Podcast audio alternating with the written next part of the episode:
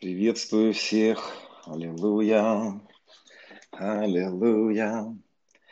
Что у нас с чатом? Уже в чате много сообщений. Шалом, шалом, шалом всем, друзья. Аллилуйя. Из Сахалина. Уфа с нами. Польша. Друзья, всех рад видеть. Всех рад видеть хотя бы ваши сообщения. Спасибо, что присоединяетесь. Я смотрю за несколько минут до начала уже у нас уже у нас э, пару десятков человек ждет, уже за 15-20 минут. Спасибо, друзья. Э, конечно, пишут мне много отзывов. Я не успеваю всем отвечать, но э, обязательно каждому, кто напишет, я отвечу. Может быть, с опозданием, но отвечу. Друзья, многие э, пишут мне, задают вопросы, на которые очень трудно дать короткие ответы. Большинство ответов будут озвучены здесь, на этой школе. Да, я вижу, пишут нам из Германии, э, из Белгород с нами. Спасибо, друзья, что присоединяетесь. На самом деле это огромная честь служить, а, служить каждому из вас.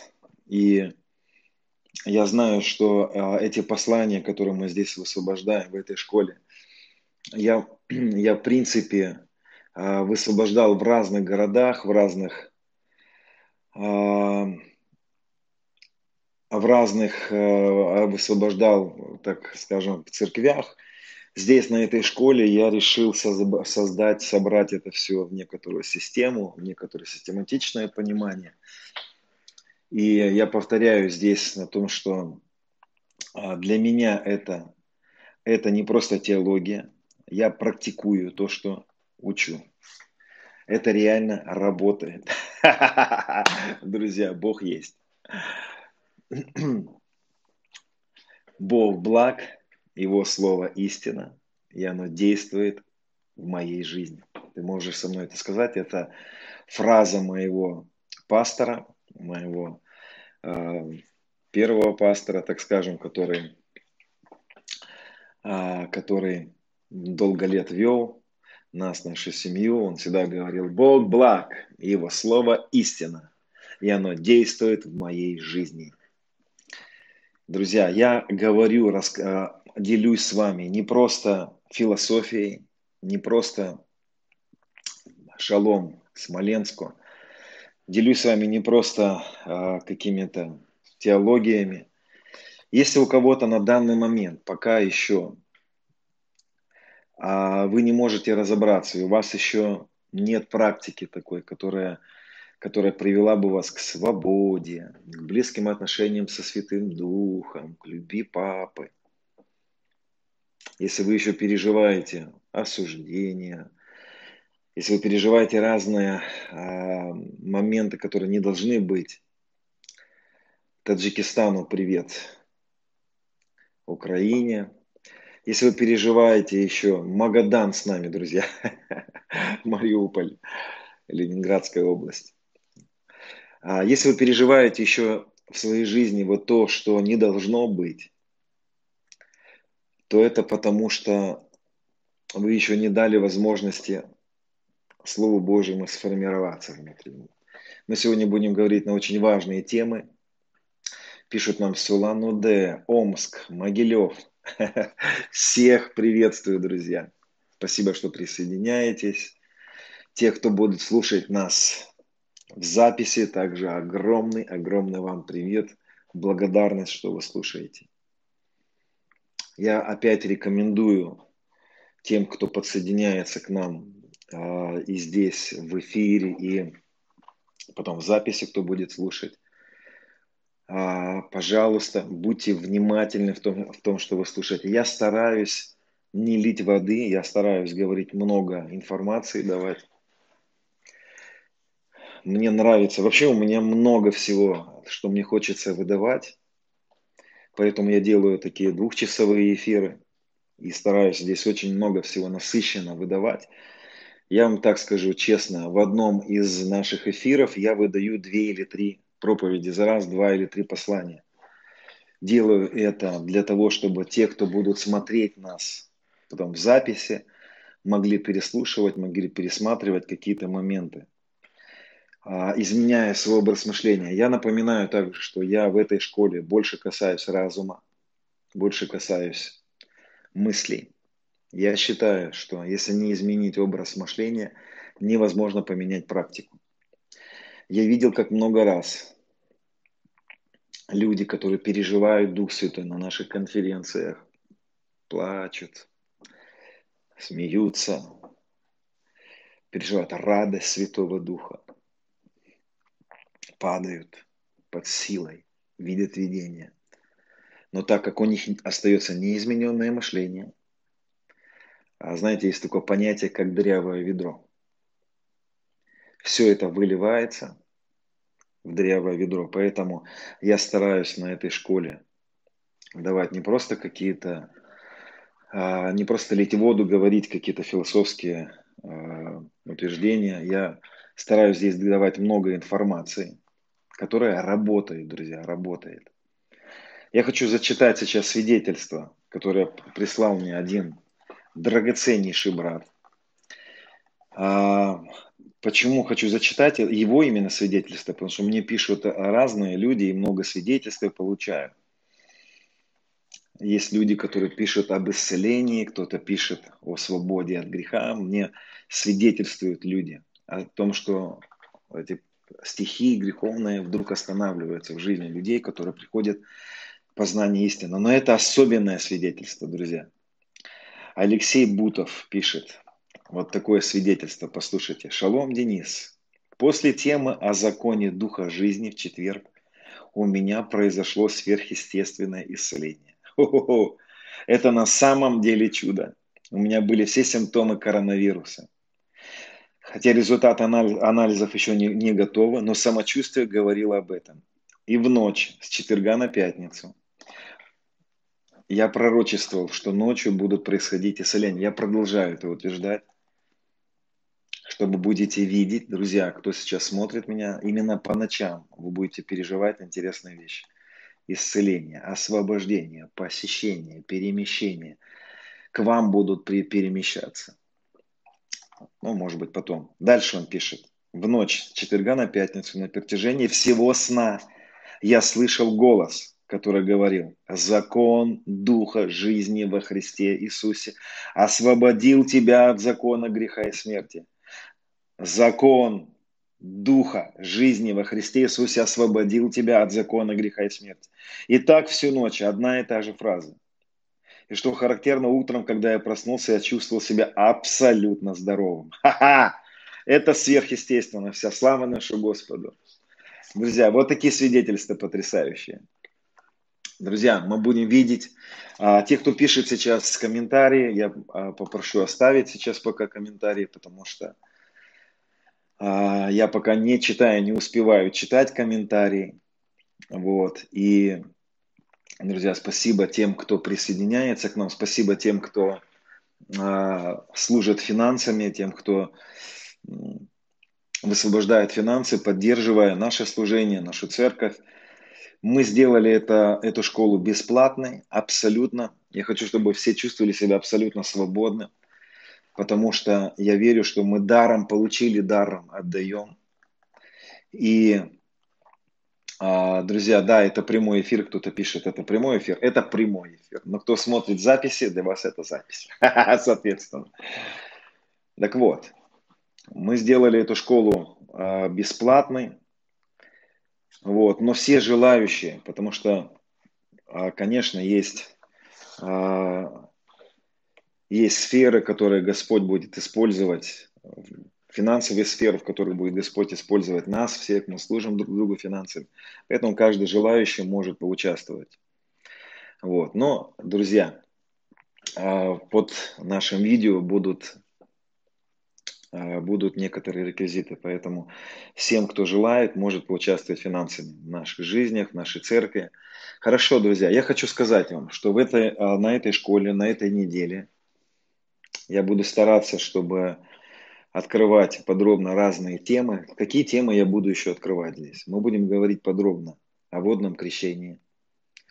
Будем говорить на тему а, будем говорить на тему смирения, что такое смирение в контексте завершенной работы Христа. Будем очень глубоко нырять в тему единения и близости с Богом, любви Отца, любовь Отца. Я знаю, что многие люди, э, им трудно слышать о любви Отца и вообще Бога называть папой. И я вам хочу сказать, что из всего, что вы здесь будете слышать, самое сильное для меня лично. Хотя, когда я начал погружаться в эти темы, знаете, я был впечатлен сначала одно, потом другое. А какие-то темы меня впечатляли, производили во мне жизнь, плод. Но я пришел к осознанию, что единение со Христом, Христос в нас, близость с, с Папой – это самое сильное, что только могло с нами произойти. Хорошо, друзья.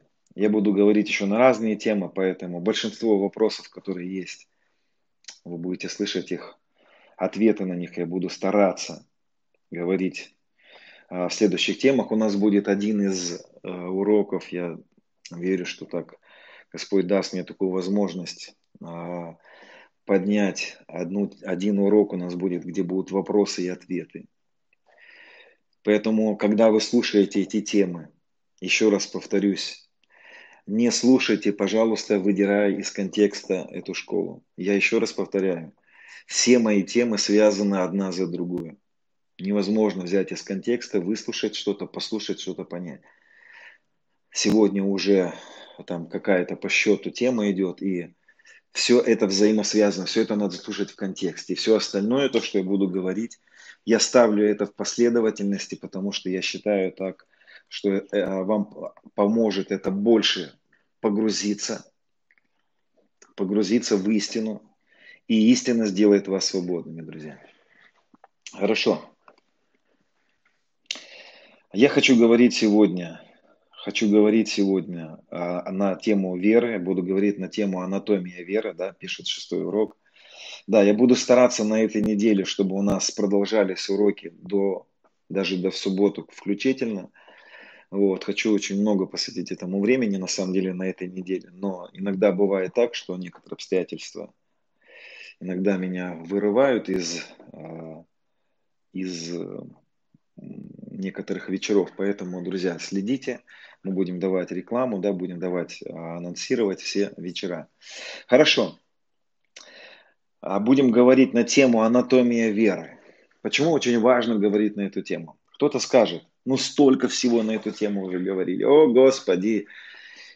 Столько всего мы слышали уже на эту тему. Но, друзья, если мы не поймем эту тему, если мы не поймем тему веры, мы не поймем, если мы не поймем кривизны этой темы, а, да, кто-то, я вижу, пишет вопросы, пишет вопросы, пожалуйста, да, если есть а, какие-то вопросы, попробуйте в конце их написать, только пишите короткими тезисами вопросы, да, не длинными, чтобы можно было понять.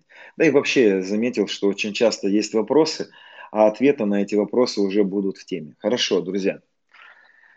А, есть очень важные такие моменты, касаясь темы, очень важные кривизны, которые присутствуют в этой теме, которые реально уводят нас от этой истины и не только нам не помогают. Я знаю такие учения о вере, которые не то что не помогают, а заводят в еще большие проблемы. Я буду об, этом, об этих вещах говорить.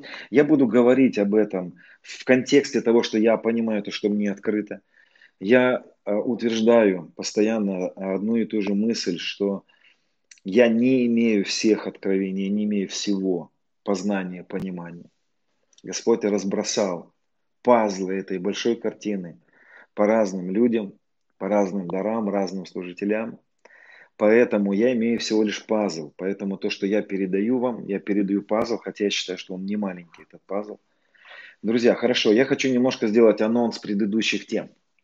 Мы говорили с вами о важности перемены мышления, о важности понимания синайского мышления, сионского мышления. Мы говорили с вами про Иордан, мы говорили с вами про то, что мы сораспялись со Христом, все воскресли. Мы говорили с вами о том, что мы новое творение, что нам нужно считать себя новым творением. А сегодня, когда я готовился, я верю, что Дух Святой положил на мое сердце сделать такое, как вступление, немножечко отойду от темы. Я хочу немножко напомнить нам всем про нашего а, драгоценного брата Иосифа, который является серьезным прообразом Иисуса Христа. И, друзья, вот в жизни Иосифа есть, жизнь Иосифа стала серьезнейшим прообразом для нас. И весь Ветхий Завет для нас с вами это серьезная а, такое, как серьезная помощь в понимании истины. Потому что весь Ветхий Завет, все истории ветхозаветные, они в разных гранях открывали нам благодать, открывают нам истину о завершенной работе Христа. Так вот, что же я нашел для себя в этой э, истории про Иосифа? Очень коротко для вас, для нас всех сейчас, просто как анонс, чтобы, может быть, дать вам такой толчок для размышления – а, Иосиф стал для нас прообразом Иисуса Христа, друзья. Первое, то, что я заметил в этой истории про Иосифа. Та слава, которая была у Иосифа, а он был прославлен, он имел а, вот через свои страдания, как это же прообраз Христа, через свои страдания он имел склады, заполненные хлебом. Хлеб, который был у Иосифа, это прообраз того, что нам нужно с вами – в этом бушующем мире. Первое, что я заметил, читая историю про Иосифа, что слава проявляется в кризисе. Друзья, очень часто Божья слава, вот это накопление нашего Христа через свои страдания, которые Он имеет для нас, проявляется в кризисе. Не бойтесь кризисов, потому что нет такой проблемы, на которую не приготовил бы Господь уже ответ. Нет такой проблемы, на которую уже не приготовлен ответ. Мы помним про Седраха, Месах, Авдинага, которые попали в огонь, но именно обстоятельства огня сделали их людьми, которые через всю историю свидетельствуют нам о славе Божьей. Друзья, Всегда, когда приходят обстоятельства в этот мир, трудные обстоятельства, именно в это время очень часто проявляется слава. И то, что Иисус, как Иосиф, совершил для нас, будет особенно проявлено в это время, друзья. Это первая мысль. Второе. Иосиф не открывается братьям, он скрывается, они его не видят, он скрывается, не открывается, потому что хочет, чтобы мы ходили верой, а не видением. Вот этот момент, когда Иосиф укрывается от братьев, и мы будем говорить сегодня о прохождении веры. Друзья, у меня были встречи с Господом. Я не могу сказать, что я запомнил его лицо. Господь приходил ко мне. Но, знаете, сегодня мне не нужно, чтобы он приходил. Хотя я буду очень рад, если у меня произойдет еще не одно посещение Господа – потому что Христос уже в нас. Потому что нам нужно научиться жить верой, что Он уже в нас, а мы в Нем. Сегодня Иисус, он, мы не видим Его. Он не видим, Он как бы скрывается, как Иосиф не открывался братьям. Иисус проявляется в разных сферах нашей жизни, и мы порой даже не понимаем, что это Иисус, друзья. Я слышал такую историю, как один, один брат как-то свидетельствовал, что Господь положил на его сердце служить в одной сфере. Там был, по-моему, это лагерь какой-то, детский лагерь христианский. Он сидел на автовокзале. Это произошло в служении, по-моему, Сергея Шедловского, эта история. Этот брат сидел на автовокзале, у него не было денег, он решил верой поехать в другой город и служить там в этом лагере. Он пришел на, на вокзал или на автовокзал, я не помню, сел, и у него не было денег, чтобы купить билеты. К нему подошел бомж, вонючий бомж. Сказал, ты что тут сидишь? Он говорит, да, вот я христианин, я хочу поехать туда-то. И рассказал ему свою историю. Этот бомж попросил его покушать в ответ. У этого человека был бутерброд, который был уже чуть-чуть откушенный. И он сказал, у меня нечего дать тебе. Тот сказал, ну дай мне твой откушенный бутерброд. Бом, бомж, друзья, бомж, вонючий бомж. Тот отдает ему бутерброд. Бомж этот достает из своего кармана пачку денег и говорит, вот тебе на твою миссию. и исчезает. Исчезает. Вы скажете, да нет, да не может быть. Да Господь может явиться только в облике Гавриила, Михаила, святого. Друзья, очень часто Господь сокрыт от нас. И Он проявляется в разных сферах под разными обличиями. Поэтому очень часто мы можем пропустить ангелов. Кстати, ангелы, я не знаю, почему они это делают, но очень часто ангела нужно накормить. Да, мы видим в Писании, что или быть гостеприимным. Очень часто гостеприимство почему-то, я не знаю почему, открывает э, сферу ангелов. И мы знаем много историй, когда люди были гостеприимны, а оказывалось, что это ангелы. Ну, Авраам принимал. Поэтому Иосиф не открывался братьям своим, он был сокрыт, потому что он желает, Иисус, как Иосиф, да, желает быть невидим для нас. Он желает, чтобы мы ходили верой, а не видением. Мне пишут иногда, я хочу так же, как и вы, встретиться с Иисусом. Друзья, а я пишу ответ, а не надо. Не нужно нам это. Если бы он хотел, чтобы мы видели его, он бы это делал каждый день, у него нет проблем. Его главное желание, давайте угодим его воле, а его воле, чтобы мы ходили верой, а не видением. Следующее, то, что я заметил в жизни Иосифа. Иосиф забирает Симона. Помните ситуацию, когда он забирает одного из своих братьев и отправляет старших братьев, идите, приведите мне Вениамина. Что это? Это прообраз заместительной жертвы. Мы говорили с вами в теме те, кто не слушал, можете прослушать. Это тема про Иордан, про сораспятие. Я говорил там, что Симон – это прообраз сораспятия со Христом. Помните, Симон Кириянин? Симон, который Симеон, по-другому это одно и то же имя. Шимон, Симон, Симеон которому Иуда говорит, пойдешь ли ты со мною и разделишь ли ты со мною мою победу. Симон или Симеон – это откровение о сораспятии со Христом. И, друзья, это все сокрыто в истории про Иосифа. Следующее, то, что мы читаем в жизни Иосифа, как Иосиф возвращает серебро братьям обратно, это истина о том, что мы не можем покупать, мы не можем ничего сделать, мы не можем ничего заплатить. Все, что мы пытаемся заплатить Богу, все наши дела плоти – всего лишь свидетельствует о нашей самоправедности. Это попытки самоправедности. Есть единственная жертва, есть единственное основание. Это жертва Христа. Наше серебро, наши дела не могут быть причиной, первопричиной наших благ и взаимоотношений с Богом. И, друзья, об этом мы говорили в первых темах про Синай, Сион, мышление Синая, мышление зарабатывания. Поэтому Иосиф отдает серебро обратно. И тем самым он показывает не воинством и не силою, но духом моим. Здесь я хочу вспомнить интересный пример про Моисея. Вспомните, когда Моисей, почему Моисей не вошел в обетованную землю? Почему очень часто люди молятся, Бог дай, Бог дай, Бог дай, но обетования не проявляются в жизни? Почему Моисей не вошел в обетование? в жизни Моисея не были проявлены обетованная земля. Понимаете, обетование или вот это, и когда из невидимого проявляется видимым, это и есть проявленное обетование. Но Моисей не зашел. Почему? Потому что он был непослушный. Его непослушание проявилось в том, что он вместо того, чтобы сказать скале, он ударил по ней жезлом.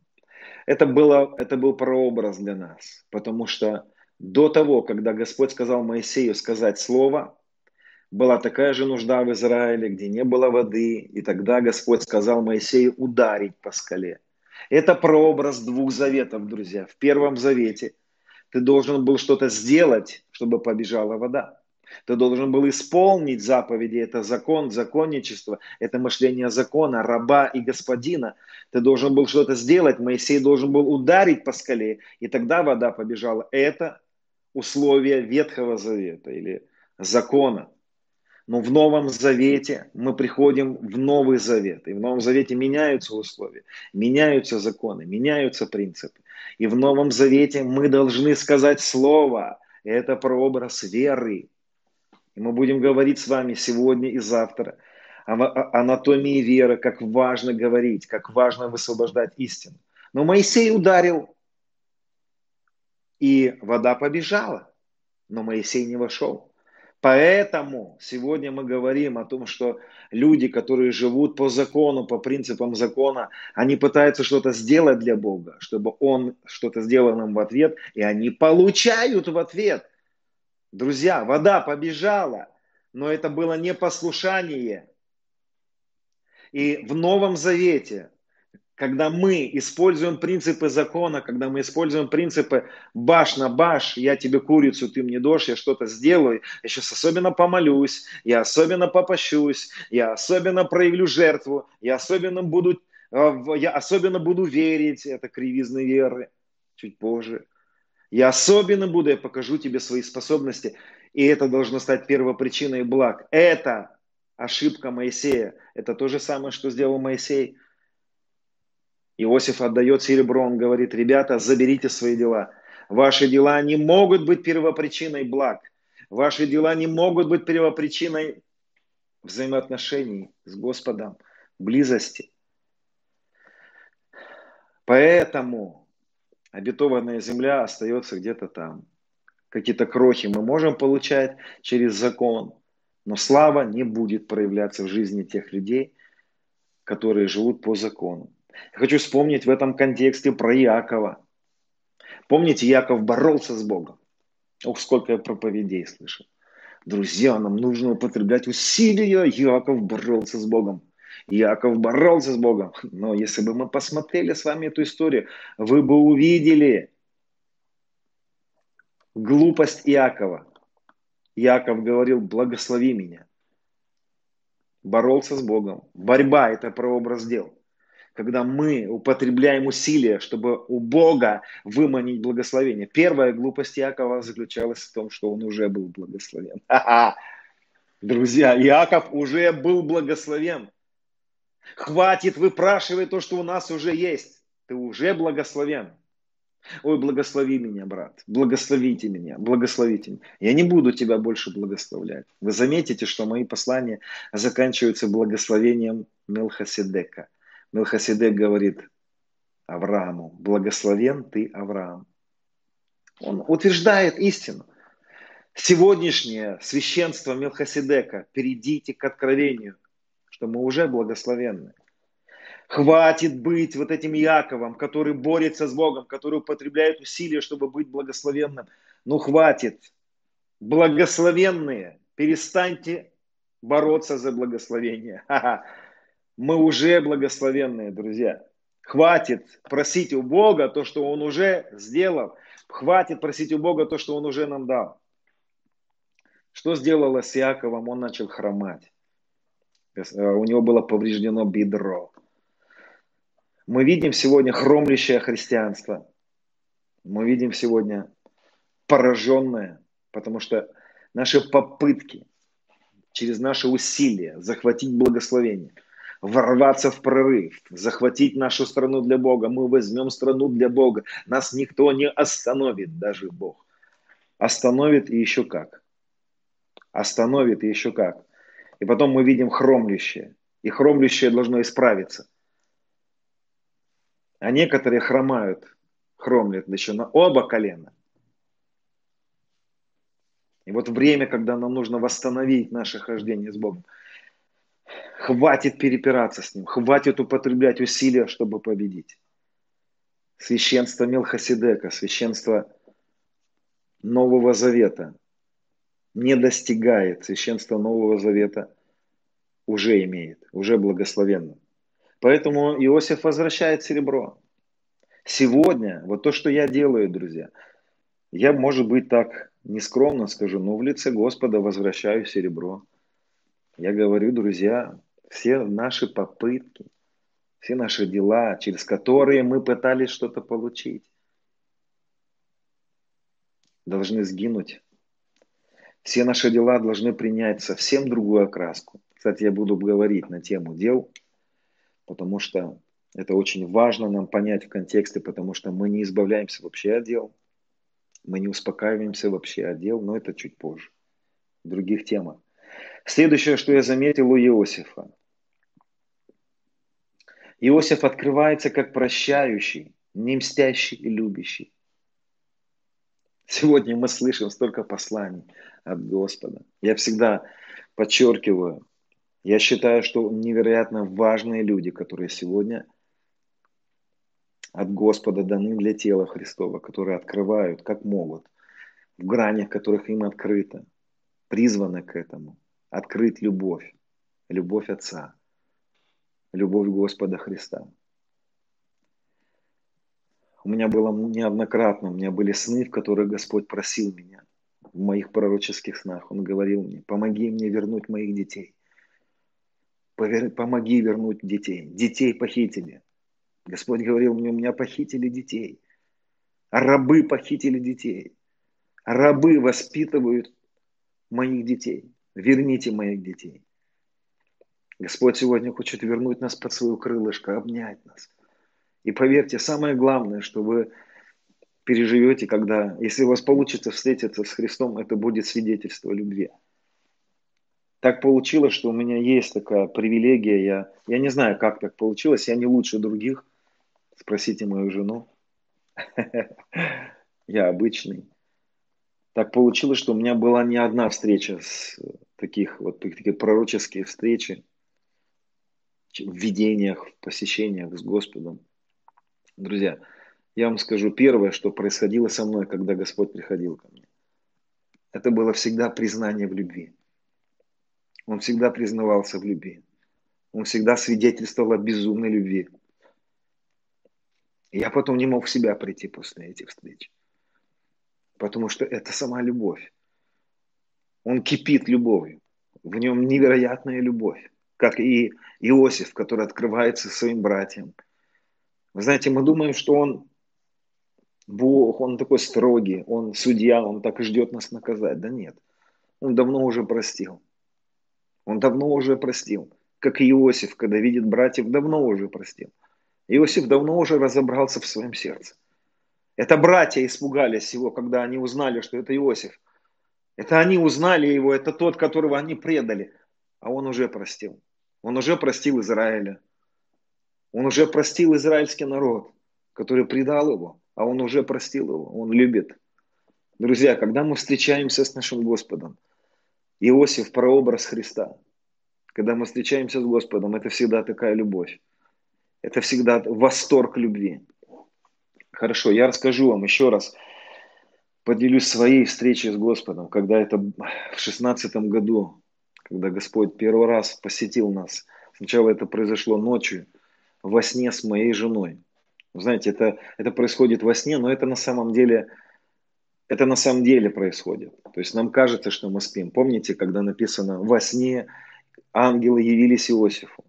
Это был сон или это были ангелы? Это были ангелы. Но ты просто спал, и твой дух общался. Вот так это происходит. И знаешь, так произошло, что ночью ко мне пришел Господь. Я не знаю в этот момент, бодрствовал я или нет, у меня все смешалось я стоял в своей комнате, и передо мной стоял Господь. Метров пять от меня стоял Господь. И он какое-то время просто молчал. А я был в нереальном изумлении. Я чуть не сошел с ума от счастья. Он смотрел на меня с невероятной любовью. В его глазах было невероятное почтение. Я чуть не расплавился от его любви. Он сказал мне такие слова. Ты праведник. Ты святой. Я сказал, Господь, я не святой. Он сказал мне, ты святой. Ты праведник. Я сказал, почему ты так думаешь про меня? Почему ты так говоришь про меня? Он сказал мне, потому что ты неправильно на себя смотришь, он мне сказал. Он обличал меня. Но с такой любовью это все было. Я сказал, Господь, почему? Как же так ты на меня смотришь? Дай мне смотреть на себя так же. Он сказал мне, посмотри на себя моими глазами. И вдруг я осознал, что я был в нем. Я всегда был в нем. Но вдруг передо мной стоял уже не он, а я. И я не видел за собой ничего. Я видел абсолютно праведного, святого. Человека, за которым нет никаких грехов.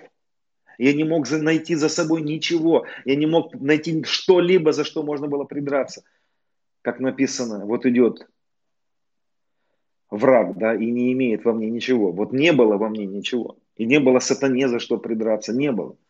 Я в изумлении спросил его, Господь, как так произошло, что за мной нет ни одного греха, и не за что прицепиться. Он сказал, кровь моя омыла тебя. Кровь моя очистила тебя. Начни верить в это, начни жить верой в это. Это был 16 год, я уже много лет был во Христе, я уже пастором был, друзья. Я до сих пор не верил, что это произошло. И вдруг опять стал перед ним. Он сказал мне, я приведу в церковь разбитых, разочарованных людей. Они будут верующими людьми. Он сказал мне, я, понимаете, мое служение больше связано сейчас с верующими людьми. Он сказал мне, они будут алкоголиками.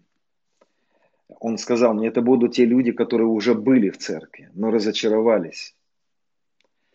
Он сказал мне, они разочаровались из-за того, что они видели меня неправильно, им показали меня неправильно. Он сказал, они будут в грехах, они будут разрушенными судьбами. И он сказал мне, я приведу таких людей в церковь. И он сказал мне, передай этим людям, что я очень люблю их. И не осуждаю их. Вы знаете, я просто был сокрушен, настолько я, я, у меня кипели, кипел мозг от этих переживаний. Я спросил его, а почему ты так любишь нас? Он сказал мне, посмотри, кто я. И вдруг я опять оказался внутри него. Я и был внутри него. Просто вдруг мое осознание включилось. И он задал мне вопрос, посмотри, кто я. Первое, что я пережил во Христе. Отсутствие времени. Второе, то, что я пережил в нем, что в нем не было начала и конца. Мне показалось, что я был в нем миллиарды миллиарды лет. Это была вечность, это была бесконечность блаженства и счастья. Он сказал мне, кто я? Посмотри, кто я. Я не слышал ничего, кроме одного места Писания. Бог есть любовь. Бог есть любовь. Он сказал, я не осуждаю. Я не осуждаю, я не сужу. Он сказал, не найди во мне гнев. Друзья, я до сих пор не знаю, как объяснить то, что я видел в нем. Он сказал, не найди во мне гнев. Я провел достаточно времени, чтобы обнаружить в нем гнев, раздражительность.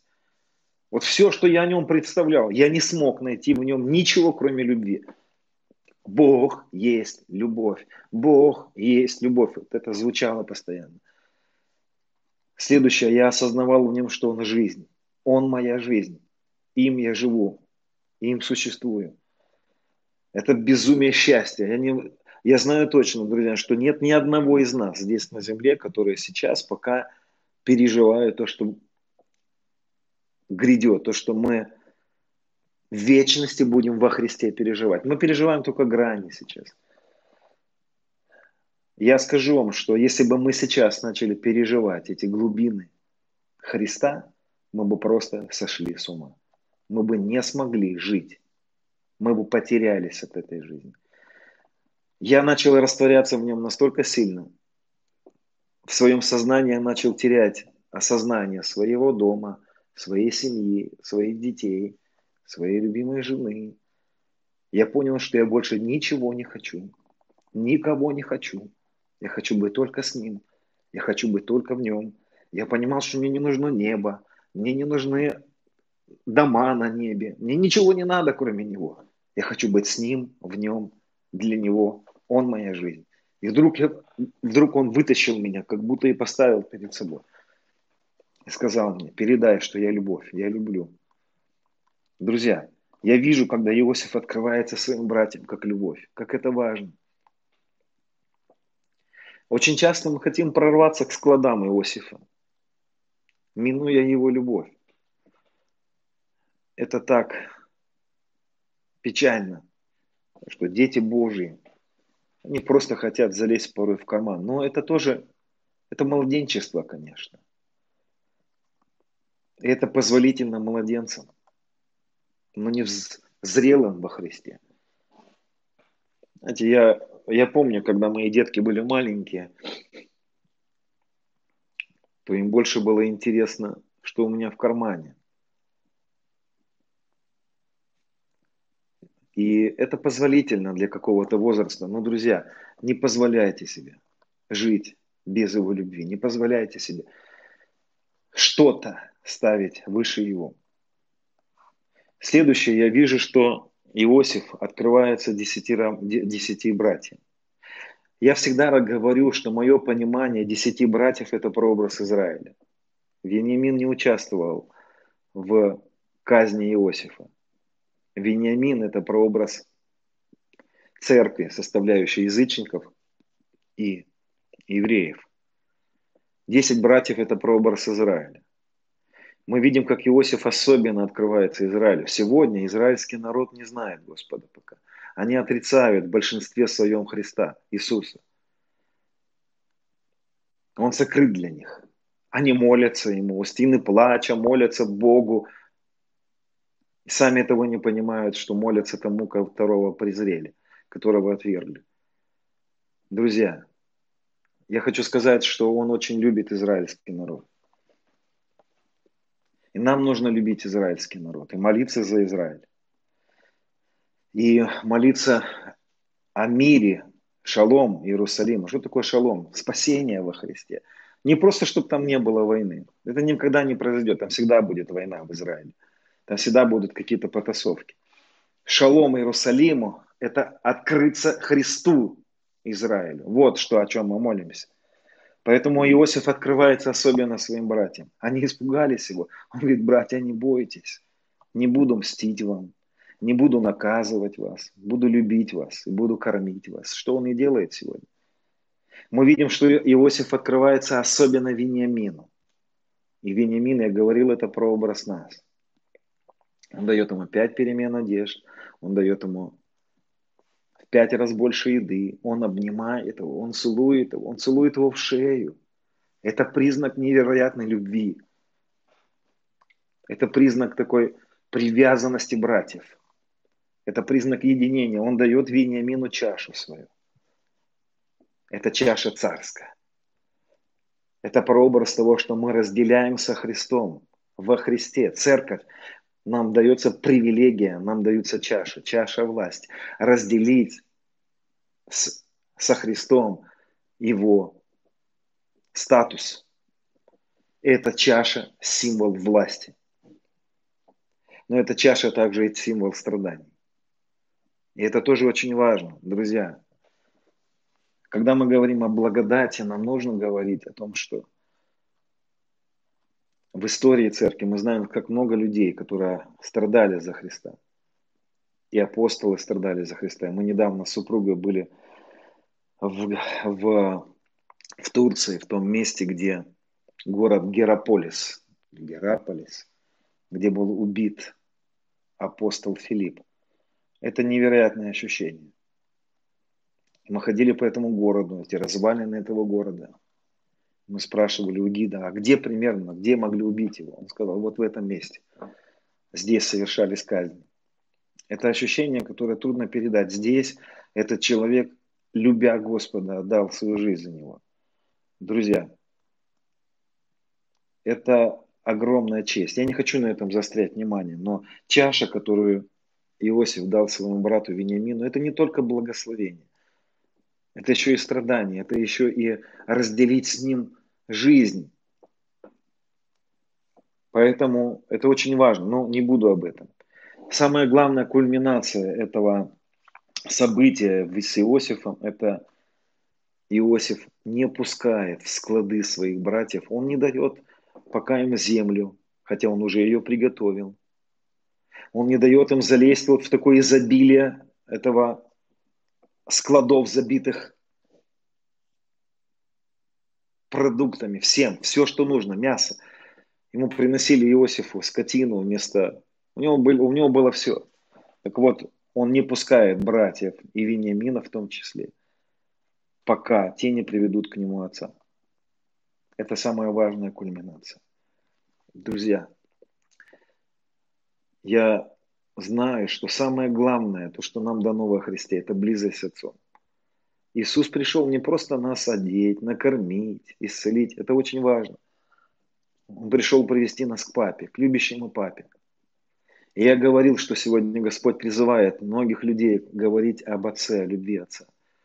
Среди них мои такие очень близкие друзья есть. Один из них это мой друг Валера Гусаревич. Я знаю, что он, он посещал небо, и Господь призвал его открыть любовь Отца.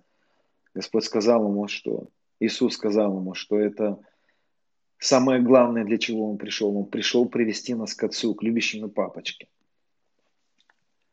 Есть замечательный проповедник Сергей Лукьянов. Очень уважаю этого человека. Он очень сильно открывает любовь Отца. Это любящее сердце, любящего папу. Поэтому, друзья, он попросил Иосиф, приведите Отца. Давайте не будем без папы залазить в склады Иосифа. Поэтому очень важно сегодня нам научиться жить в истине, которая позволит нам распаковать жизнь с папой. Но, друзья, это все сейчас только прелюдия моей темы. Прелюдия темы. Я хочу говорить о вере. Вера. Анатомия веры. Так называется моя тема сегодня. Хочу помолиться с вами сейчас. Господь, благодарю Тебя за то, что Ты любящий. Иисус, Ты любовь. Я молюсь Тебе, чтобы все эти препятствия, все эти камни, которые стоят на, как препятствия, как плотина Твоей любви реки, которая уже в нас, чтобы были раздроблены, разрушены Евангелием, истиной. Пусть все твердыни, которые мешают переживать Твою любовь, будут сокрушены. Пусть потекут реки воды живой, реки любви. Пусть польется новое вино, вино Твоей любви, мира, сладости взаимоотношений с Тобой. Отец, я молюсь Тебя о мудрости для каждого, кто будет слушать. Хорошо, друзья, у меня есть еще час. Я предупреждал всех, кто будет слушать, что я буду говорить около полтора-два часа. Поэтому давайте с вами погрузимся в тему веры. Я растяну ее на два служения, на два дня. Сегодня и завтра буду говорить об этом. Хорошо, подключайтесь, подключайте свои мысли. Друзья, что такое вера? Евреям 11 глава, я буду учить сейчас, это уже учение. Предыдущая была проповедь. Евреям 11 глава, 1 стих, 3 единицы, 1, 1, 1. Вера же есть осуществление ожидаемого и уверенность невидимого. Конечно, я не мог обойти это местописание. Это фундаментальная истина. Что такое вера? Вера, я попробую немножко интерпретировать это местописание своими словами. Вера – это убежденность в завершенной работе Христа и ожидание, когда из невидимого проявится видимо. Вера – это убежденность в завершенной работе Христа и ожидание, когда из невидимого проявится видимым. Если мы поймем анатомию веры, нам станет легче жить, друзья. Смотрите, вера – это слово по-другому можно перевести как убежденность. Убежденность. Удивитесь, что в греческом слове, греческое слово вера, э, греческое слово вера, которое мы привыкли читать просто как вера, очень часто в Писании переводится как убежденность. Я убежден. Вот знаете, такие есть люди твердолобые. Вот тут убедил себя в чем-то и не может никак сойти с этого. Вот вера – это убежденность. Убежденность. Вера, все люди верующие, все в чем-то убеждены. Одни убеждены, что Бога нет. Одни убеждены, что есть инопланетяне и так далее. В чем, кто-то в чем-то убежден. Так вот, вера это согласиться с тем, что уже есть. Друзья, вот эта мысль очень важная. Вера – это осознанный выбор сделать своей реальностью невидимый мир, в котором через жертву Христа у нас уже все есть. Вера – это осознанный выбор сделать своей реальностью невидимый мир, в котором через жертву Христа у нас уже все есть. Я последнее время пытаюсь подчеркнуть одну очень простейшую мысль, друзья. Иисус есть. Иисус реален. Иисус не миф. Он реален. Он воскрес не как дух. Он воскрес в теле. У него есть тело. У него то же самое тело, в котором он жил на земле. Делаю эту, э, вот привожу к этому утверждению, потому что это помогает очеловечить Иисуса. Потому что все-таки он, знаете, особенно когда читаешь Откровение, да, что Иисус, он такой какой-то ноги, как Халкаливан, ну, что непонятное нам сегодня, Халкаливан какой-то нить разгоревшийся в печи, то он агнец, то он лев. Ему у нас такое немножко абстрактное понимание Христа. Да, он очень славный, и я не думаю, что мы можем себе представить его на самом деле какой он, но согла- согласитесь, что ученикам он явился как человек по воскресенье своему. Ну, очень про- вот просто. Да, он был сверхъестественным, он проходил через стены и так далее. Но он был человек, и он до сих пор остается человеком. Он есть. Бог есть. Почему я об этом говорю? Я хочу привести к осознанию, что есть небо. Есть склады на небе.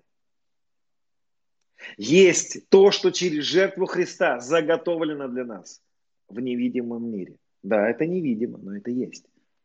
Это есть точно так же, как реальность любой другой, любого другого бытия, которое здесь сегодня есть. Вот у меня здесь есть бутылочка воды Байкал. Она есть. Вот я, вы видите ее, а сейчас вы ее не видите, но она есть. И вам придется верить теперь, что она здесь есть. А я мог не показывать вам, я мог, могу рассказать, у меня здесь на столе лежат еще салфетки, вы не видите их, но они есть. Вот точно так же.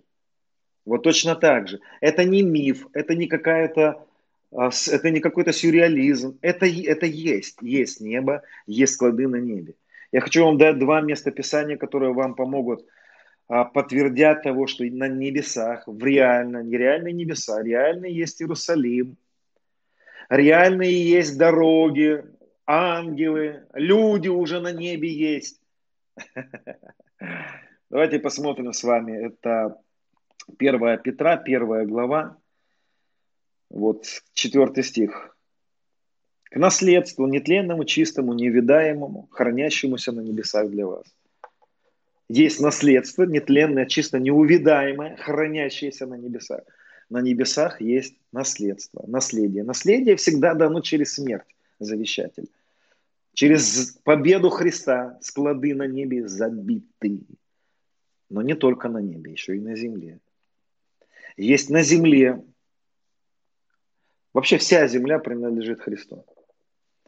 Это более видимые вещи такие, но нам предлагается поверить, что у Господа есть все, все его. У него есть много ресурсов, много возможностей. Хорошо, склады есть, да? Давайте еще одно место Писания вам дам. Это послание к Ефесинам, мое любимое послание. В первой главе он говорит. «А, Благословен третий стих. Бог и Отец Господа нашего Иисуса Христа, благословивший нас уже благословивший, не благословит, а благословивший нас во Христе всяким духовным благословением в небесах. То есть в небесах есть для нас много всего, так же, как и на земле. Так вот, вера есть уверенность в невидимом. В невидимом Отце, в невидимом Сыне, в невидимом Святом Духе, но существующим. Не просто каком-то в абстракции какой-то, но существующим. Это есть. И вера уверена в том, что это есть. Смотрите, через веру, это не просто через веру приходит. Вот здесь очень важная мысль. Вера человека – это согласие с верой в Бога. И еще мысль. Вера не производит. Вера соглашается с тем, что уже есть. Очень важная ошибка, которую я видел и слышал, это когда люди, когда люди проповедуют и говорят, что если ты будешь верить, то Бог тебе даст. Неправильно. Тебе надо верить, что Бог тебе уже дал. Я буду вот эту мысль очень часто утверждать. Потому что ты должен поверить, что Он уже тебе дал. Это уже есть. Через его нищету ты уже обогатился. Мы будем говорить с вами об одном из уроков про финансовые, финансовый вопрос. Финансовые чудеса будем высвобождать. Аллилуйя. Но Писание говорит, через нищету его мы уже обогатились. Это не произойдет когда-то, это уже есть. Но это в невидимом, но это есть. Это есть. Вера – это согласие с тем, что уже есть. Вера не является причиной того, что Бог нам дает. Вера соглашается с тем, что Бог нам уже дал. Это очень важно.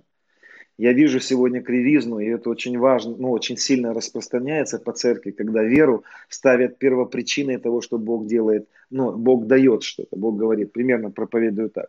Сидит Бог и говорит, я, ребята, никому ничего не дам, пока вы не начнете верить. Нет, неправда. Правильно так. Господь говорит, я все вам уже дал, начните в это верить. Вера – это согласие с тем, что Он нам уже дал. Это уже у нас есть. Очень важная мысль. Вера человека – это согласие с верой Бога в нас и его взглядом на нас. Помните, я рассказывал сегодня эту историю про то, когда Господь Иисус приходил ко мне, и Он сказал мне, ты праведник. Я сопротивлялся, спорил с Ним. И что Он попросил меня сделать? Он попросил меня согласиться с Его точки зрения обо мне. Друзья, вера человека – это согласие с его верой в нас. Марка 11 глава 23 стих. Имейте веру Божью. Писание говорит, имейте веру Божью. Что это такое? Вот сегодняшнее смирение, смирение людей, которые Божьих людей, это согласиться с его взглядом на нас. Поэтому вера выбирает согласиться с взглядом Бога на нас. Вера соглашается с тем, что мы имеем во Христе. Этот комплекс Его благословений благодати данные нам. Вера соглашается с тем, что Он уже простил нас. Вера соглашается с тем, что Он уже исцелил нас. Мы не будем исцелены, друзья, мы уже исцелены. Поэтому нам нужно перестать просить Его исцелить нас. Вы нигде в Писании не найдете просьбы Господь, исцели нас, братья и сестры, помолитесь. Помолитесь, чтобы Он исцелил. Вот я сейчас буду интересную вещь говорить, не обижайтесь, кто просит. Это очень важно, молиться друг за друга, да, за исцеление. Но не просите Бога, когда, когда вы молитесь за исцеление, не нужно проситься за, а, просить Бога, чтобы Он исцелил, потому что Он уже это сделал. Когда нас просят помолиться за исцеление, нам нужно высвободить это исцеление. Нам нужно во власти передать это исцеление. Но я немножечко не об этом сейчас. Имейте веру Божию, то есть нам нужно согласиться с Его верой в нас. Друзья, наш Господь верующий. Наш Господь верующий. На самом деле вот что произошло до создания мира. До создания мира была Троица был Отец, Сын и Дух Святой. Вечности, всегда. Это трудно понять, друзья. И вот вечности, до создания мира, Господь, предвидев все проблемы мира, волю, добрую волю, которую Он даст человеку и все, что за этим придет, предвидя это, принес сам себя в жертву. Почему написано в Откровении 13.8? Агнец закланный до создания мира. Первым агнцем, который был заклан до создания мира, был Отец. Отец. Предвидя все, что произойдет с его творением, взял на себя ответственность и понес, как агнец, смерть за грех. Когда это произошло до сотворения мира, уже была высвобождена благодать. Всему творению уже была дана благодать. Ответ был дан до создания мира. Поэтому Ной обрел благодать, нашел благодать. И это, конечно, серьезная тема. Я буду чуть ниже в следующих темах буду поднимать, попробую этот вопрос, чтобы не запутать вас сейчас, потому что это немножко другая тема. Так вот, что произошло? Отец, Сын и Дух Святой. Три, но суть одно. Пришли в уверенность, в веру, в том, что жертва, которая заклана до создания мира, Агнец, уже все решил. Бог от создания мира зашел в покой, в шалом, в шаббат, в уверенность в том, что жертвы достаточно. И начал смотреть на все через призму жертвы. И он находится в вере до сих пор. В этой вере предлагалось находиться Адаму и Еве. Из нее они вышли, из уверенности в жертву Христа. Так вот, друзья, наш Господь продолжает ходить в вере. Он верующий. Он продолжает на все смотреть верой. Это, конечно, трудно понять. Поэтому наша вера – это согласие с Его верой в нас. Я еще раз повторяю, есть разная вера, есть разные верования. Я говорю о той вере, которую, которая поможет нам жить в победе. Это вера не просто в Бога, это не, это не просто вера, что Он добрый, это вера в то, что жертвы Христа достаточно. Нам нужно прийти в то место, откуда выпал Адам, из уверенности в завершенной работе Христа. Агнца. Хорошо. А, очень хороший пример, который Писание дает нам в этом случае, это прообраз змея распятого. Это мой один из самых любимых примеров. Я практически постоянно этот пример повторяю. Для чего я это делаю? Потому что, а, потому что это, этот прообраз очень сильно открывает нам суть истин. Давайте с вами посмотрим это число 21 глава, 7 стиха. Числа 27, 21, 7. Пришел народ к Моисею и сказал, согрешили мы, говорили против Господа и против тебя. Помолись Господу, ибо Он удалил от нас змеев. Помолился Моисей о народе. Вы помните, я чуть выше говорил, когда просят помолиться Господу, помолись за меня, за исцеление мое Господу. Да? Господь, исцели. И вот народ пришел к Моисею, помолись за нас Господу. Смотрите, что Господь говорит Моисею. Сделай себе змеи и выставь его на знамя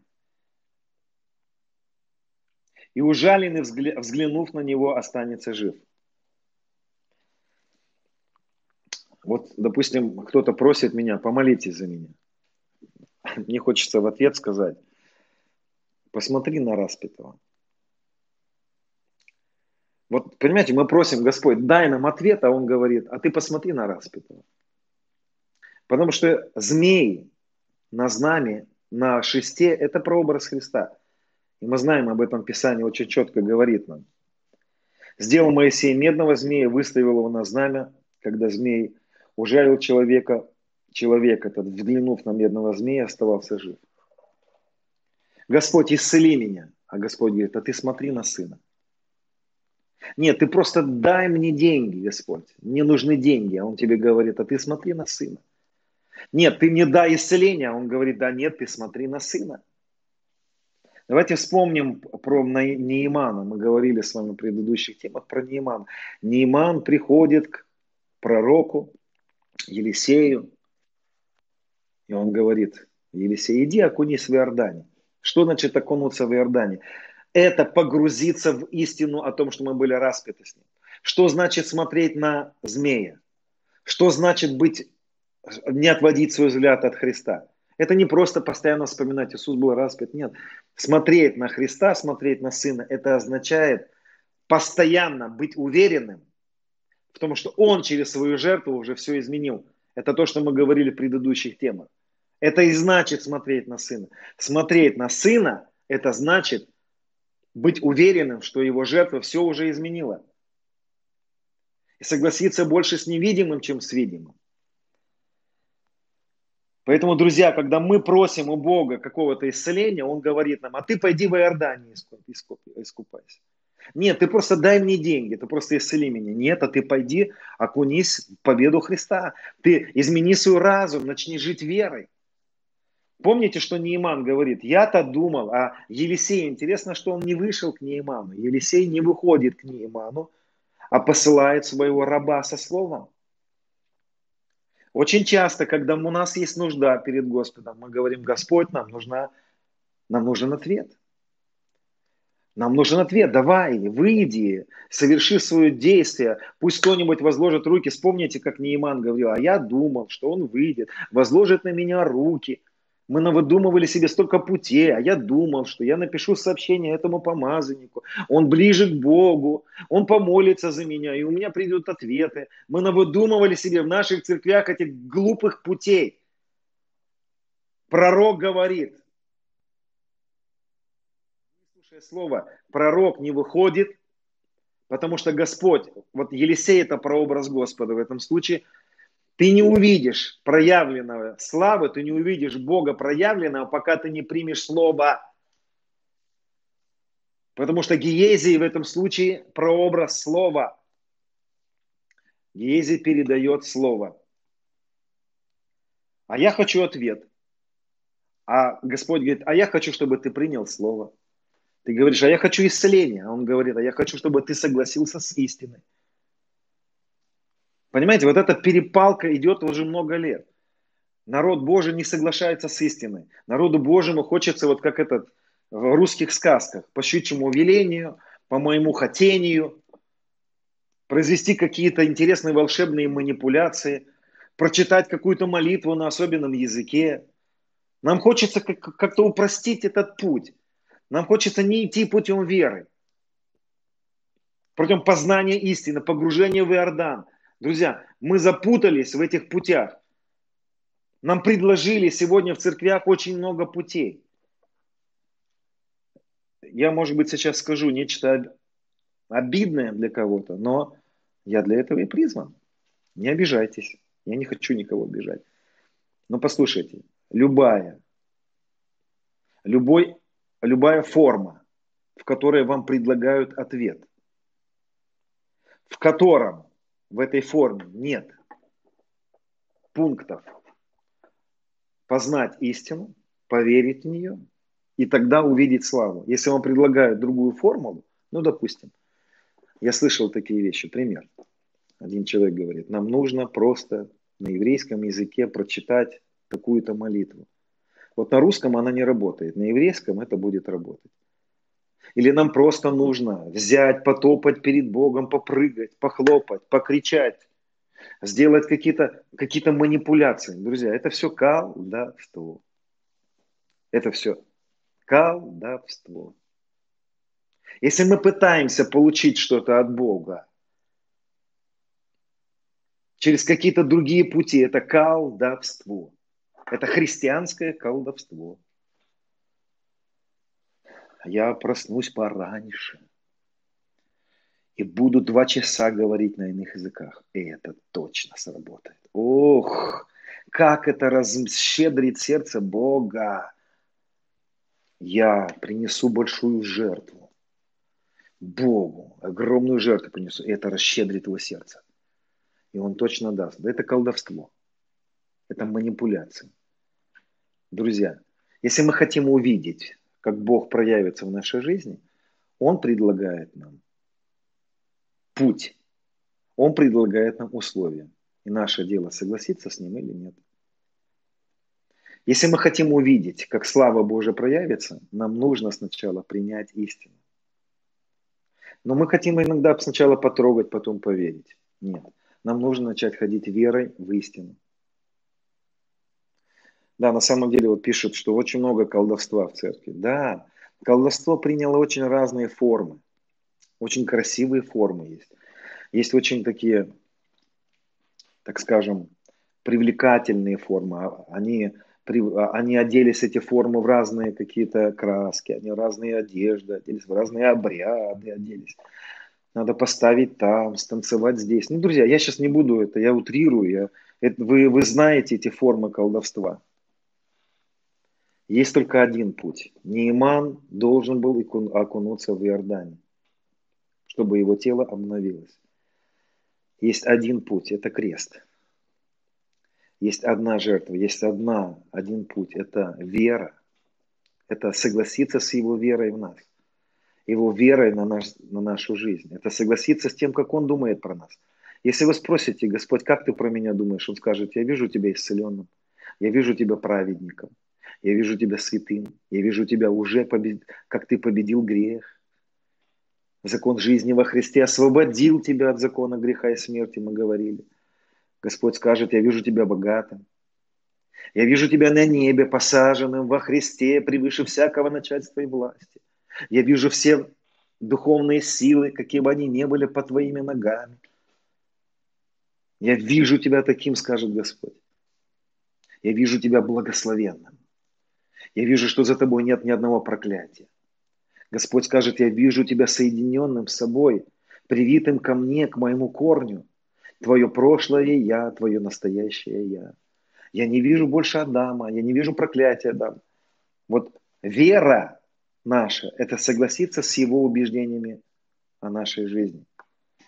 Поэтому Неиман и его слуги ему сказали, ну Неиман, ну тебе такие простые вещи говорят. Вот проще некуда. Ну что такое окунуться в Иордан? Ну нет, очень сложно, потому что мы навыдумывали себе очень разных путей.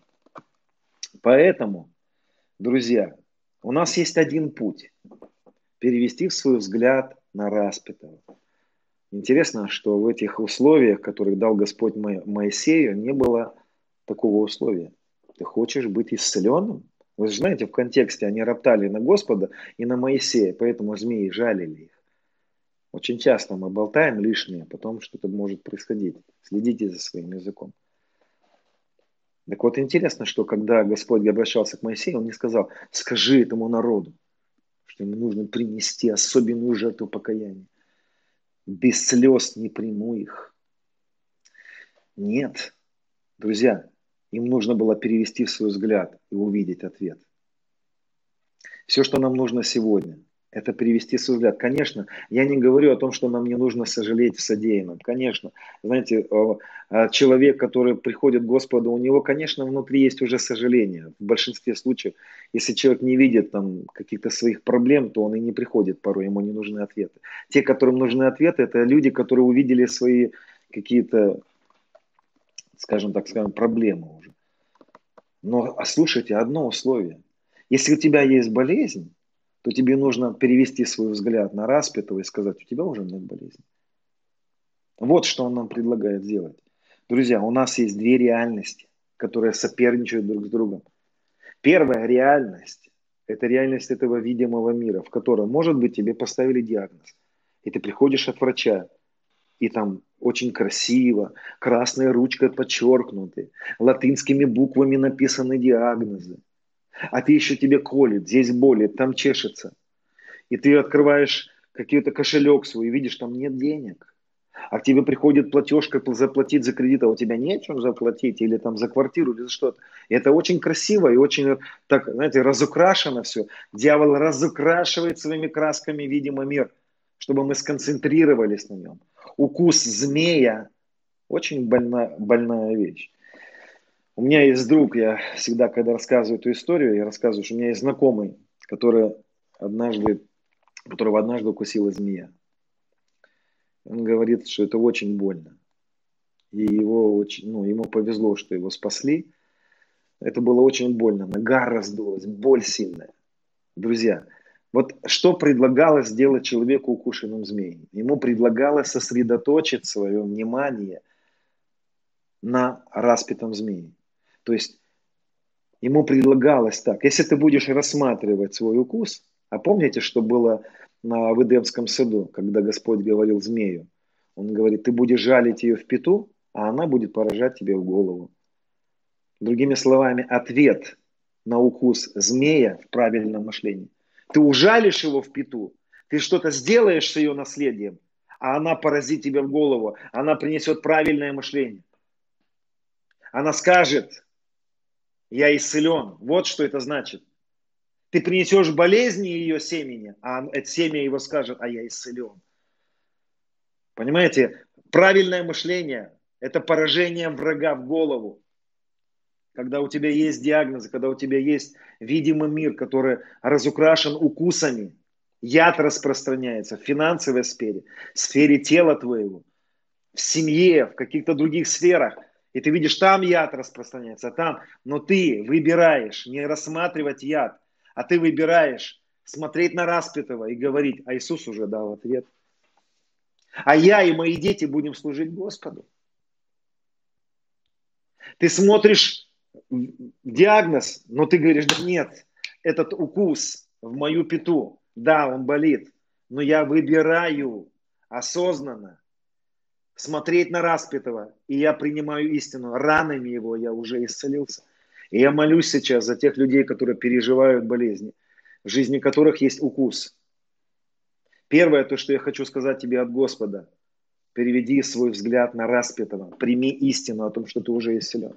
И я молюсь сейчас и провозглашаю, ты исцелен. Я провозглашаю славу в твое тело.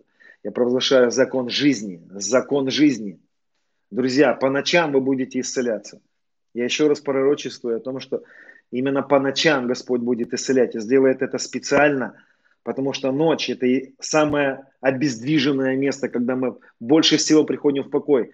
Ночь – это место, где, время, когда мы ничего не можем сделать. И Он будет исцелять, и будет много славы проявлять по ночам, потому что Он будет свидетельствовать этим. Друзья, это не от ваших дел. Успокойтесь, вводите в покой. Я провозглашаю жизнь в тела, силу в тело. Я говорю всяким метастазам, что вас уже нет. Я провозглашаю всяким клеткам рака, что они уже засохли.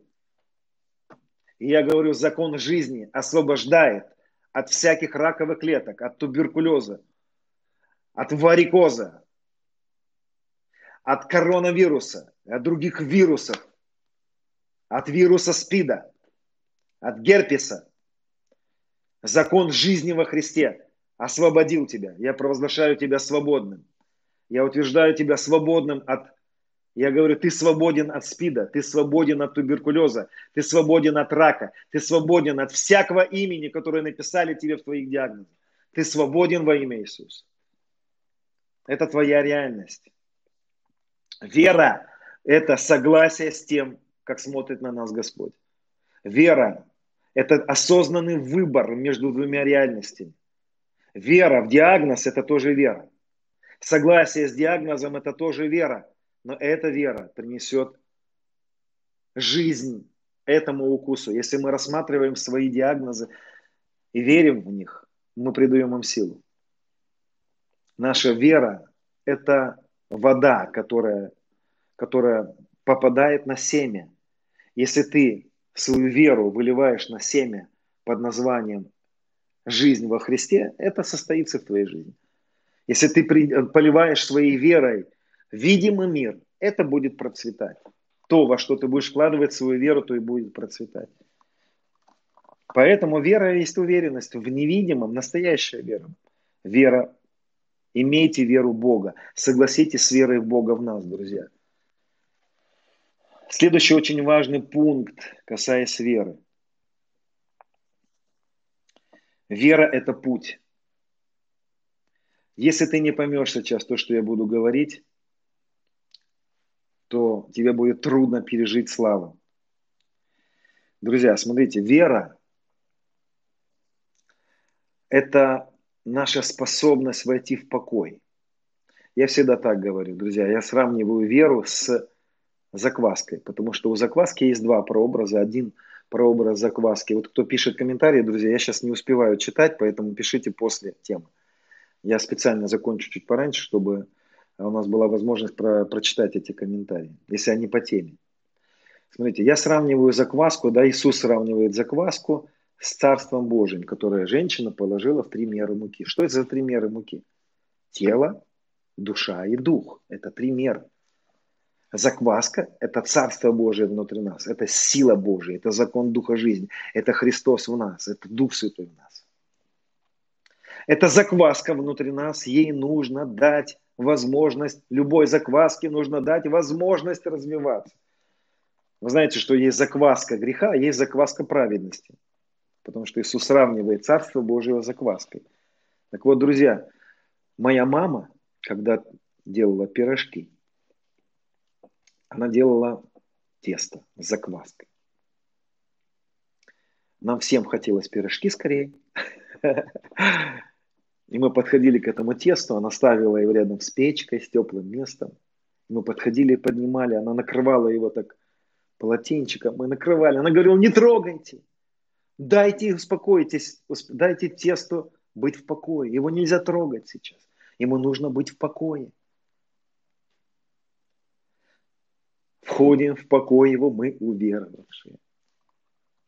Нам нужно позволить закваске сквасить все три части нашего бытия. Жертва Христа имеет силу для нашего тела, восстановить тело, восстановить душу. Душа очень часто у людей более разрушенная, чем тело. Иногда смотришь, человек занимается фитнесом, здоровый, а внутри разбитый. И дух. Три меры. Чтобы Царство Божие проявилось внутри нас, нужно время. Друзья, посмотрите, у кого э, пишет, что виснет интернет, может быть, напишите, как слышно меня, видно, потому что хочу сейчас, чтобы мы слышали. Напишите кто-то, видно меня или слышно ли меня. Аллилуйя, не виснет, хорошо. Значит, у кого виснет, это у вас что-то с интернетом, друзья. Все норм, окей. Спасибо за отклик. Это обратная связь, значит, слушаете. Хорошо, друзья, смотрите. А, теперь внимательно послушайте меня. Человек, который желает, чтобы в его жизни закон жизни проявился во всех трех сферах, должен дать время закваски всквасить. Время. Поэтому у веры есть еще один пункт. Первый пункт мы говорили. Вера есть уверенность в невидимом и, и согласие со взглядом Божьим на нашу жизнь.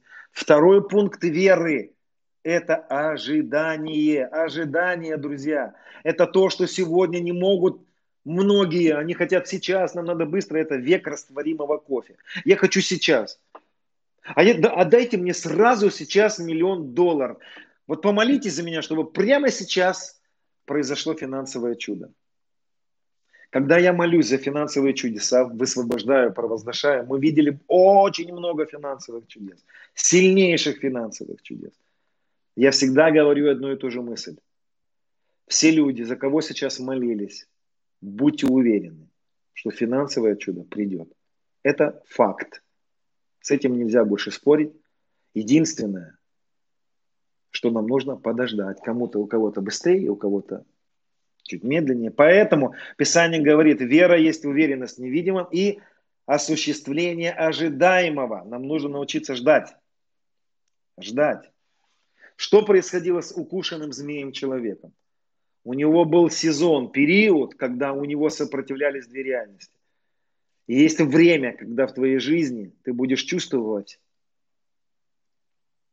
что-то противоположное истине. Ну, я всегда в примерах таких привожу, допустим, долг, кредит. Я хочу сказать, что Господь освободил тебя уже от кредитов, это истина. Ты уже обогатился во Христе. Но ты можешь сказать, ну у меня еще есть долг. Это две реальности. И есть время, когда укушенный змеем человек, у него еще была реальность укуса, но ему уже надо было быть уверенным, что у него уже нет укуса. Поэтому есть время, когда наша вера превращается в надежду. И сейчас будьте внимательны, то, что я буду говорить. Надежда – это время, проведенное в ожидании – того, что сказал Господь про нас. Надежда – это время, проведенное в ожидании. Я мог бы так сказать даже. Вера есть осуществление надежды. Вот вера, надежда, любовь. Что такое надежда? Надежда – это та же вера. Надежда не отличается от веры. Надежда – это та же вера. Вера, которую растянули во времени. Вера, которая растянулось на протяжении времени. У кого-то это дни, у кого-то это часы, а у кого-то могут это и годы занять.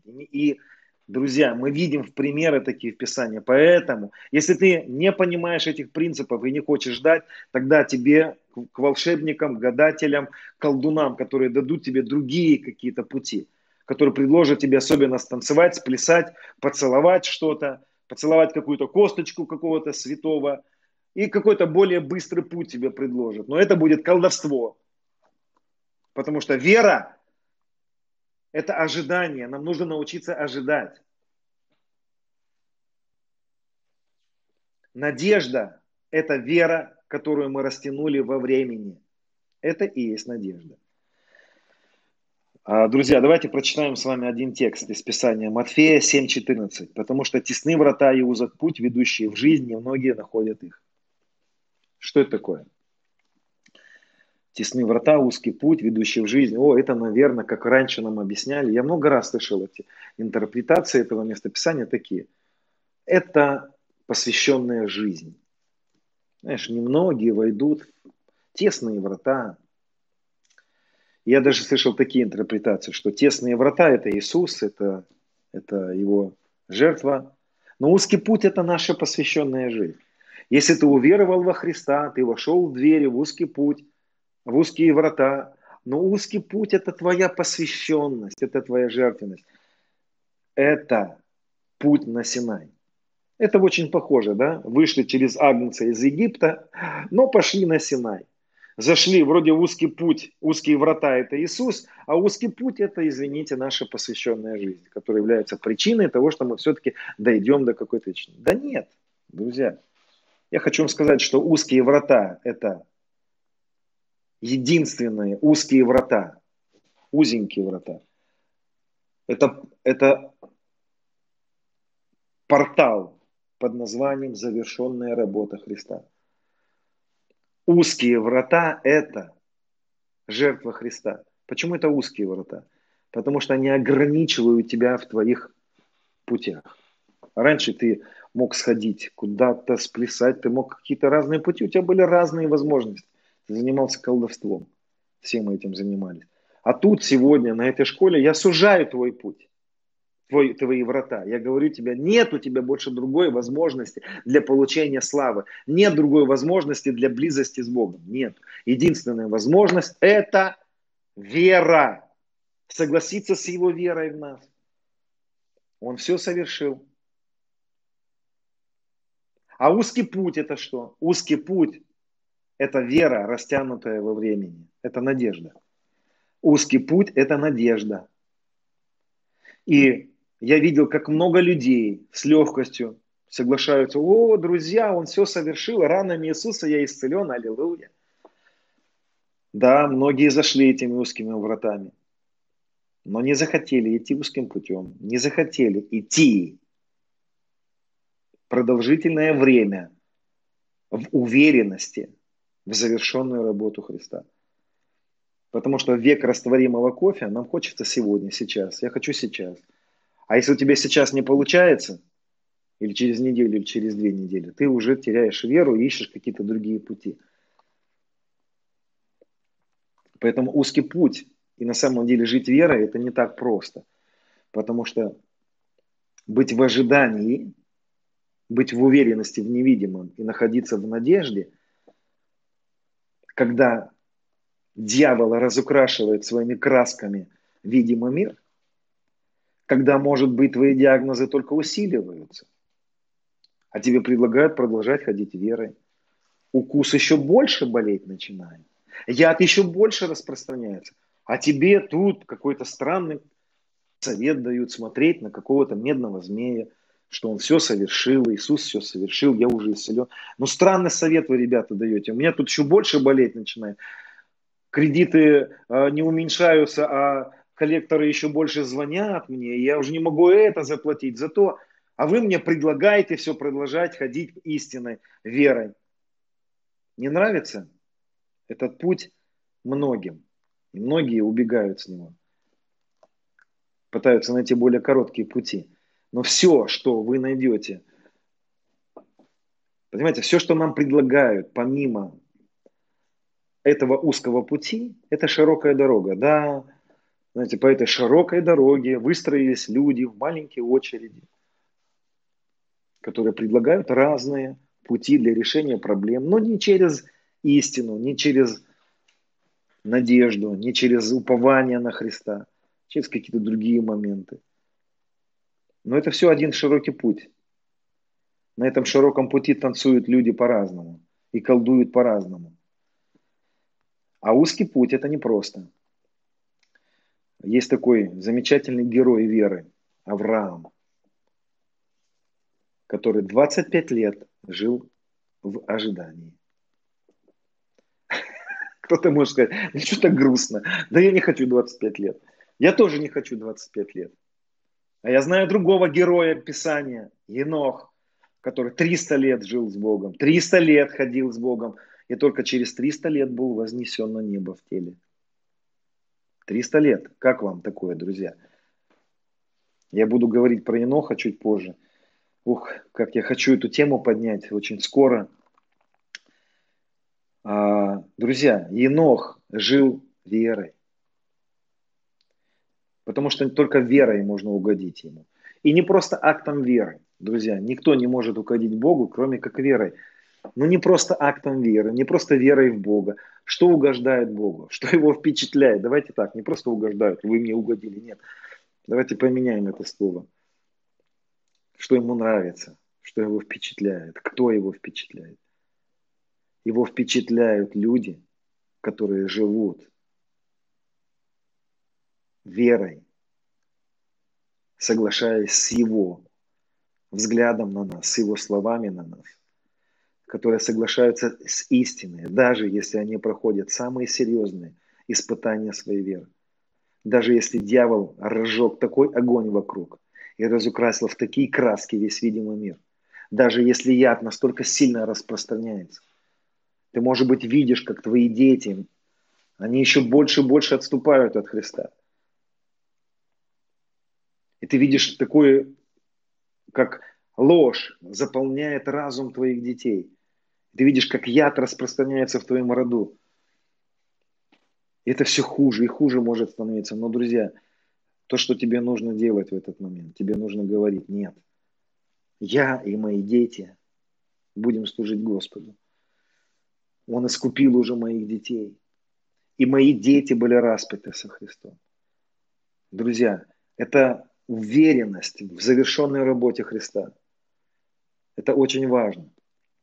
Поэтому, если мы не собираемся растянуть нашу веру во времени, то мы получим кораблекрушение веры. Мы разочаруемся, если мы не поймем, что нам нужно научиться жить верой. Я вам расскажу моменты, которые в моей жизни происходят. Я не буду говорить, что это идеал какой-то, это какой-то стандарт, но я поделюсь то, что со мной происходит. Я последнее время стараюсь постоянно жить в присутствии, в проявленном присутствии Христа внутри. То есть я стараюсь переживать это, Дух Святой. Я буду учить, как это делать. И я, я люблю переживать Бога, когда не просто я знаю, что Он внутри, а переживать его. Но очень часто Бывают несколько дней, когда я ничего не переживаю. Вот ничего. Вот просто штиль. Я не чувствую никакого присутствия Бога внутри себя. У меня бывают такие моменты, когда вот как будто бы все настолько стало сухим. Но я знаю. Я знаю в эти моменты, в эти дни, что мне просто нужно жить истиной. Я не собираюсь в такие дни жить своими ощущениями. Христос во мне. Я в нем, ничего не поменялось. Может быть, я не чувствую. Я, может быть, не чувствую своей праведности. Но это не поменялось. И в эти дни я стараюсь изо всех сил растягивать свою веру во времени. Я продолжаю говорить, о, да я любимчик, мои грехи прощены, папа любит меня, я в отце, отец во мне, я в Сыне, Сын во мне, мы с Ним одно. Я продолжаю провозглашать это и так далее. Узкий путь, слушайте, узкий путь – это вера, растянутая во времени. И на этом пути мы будем встречать противоречия с утверждениями, что Иисус уже все исправил и завершил. На этом узком пути дьявол будет разукрашивать цветными красками видимый мир – придавая ему еще больше реальности, чтобы выйти, вывести нас из жизни веры завершенную работу Христа. Противоречия завершенной работой Христа называются искушения. Все, что противоречит истине Его победе для нас, это искушение. Впасть в искушение – это согласиться с видимым миром, сделать его более реальным, то есть поверить в видимый мир. Я хочу сейчас открыть одно место Писания, которое очень четко в прообразах показывает эту истину. Евангелие от Яна, 9 глава, с 1 стиха. Здесь речь идет о слепом человеке, которого Иисус исцелил. Очень моя любимая история. Очень люблю эту историю, потому что очень четко показано здесь того, то, что от нас требуется, чтобы увидеть славу. Проходя, увидел человека слепого от рождения. Ученики его спросили его, Рави, кто согрешил, он или родители его, что родился слепым?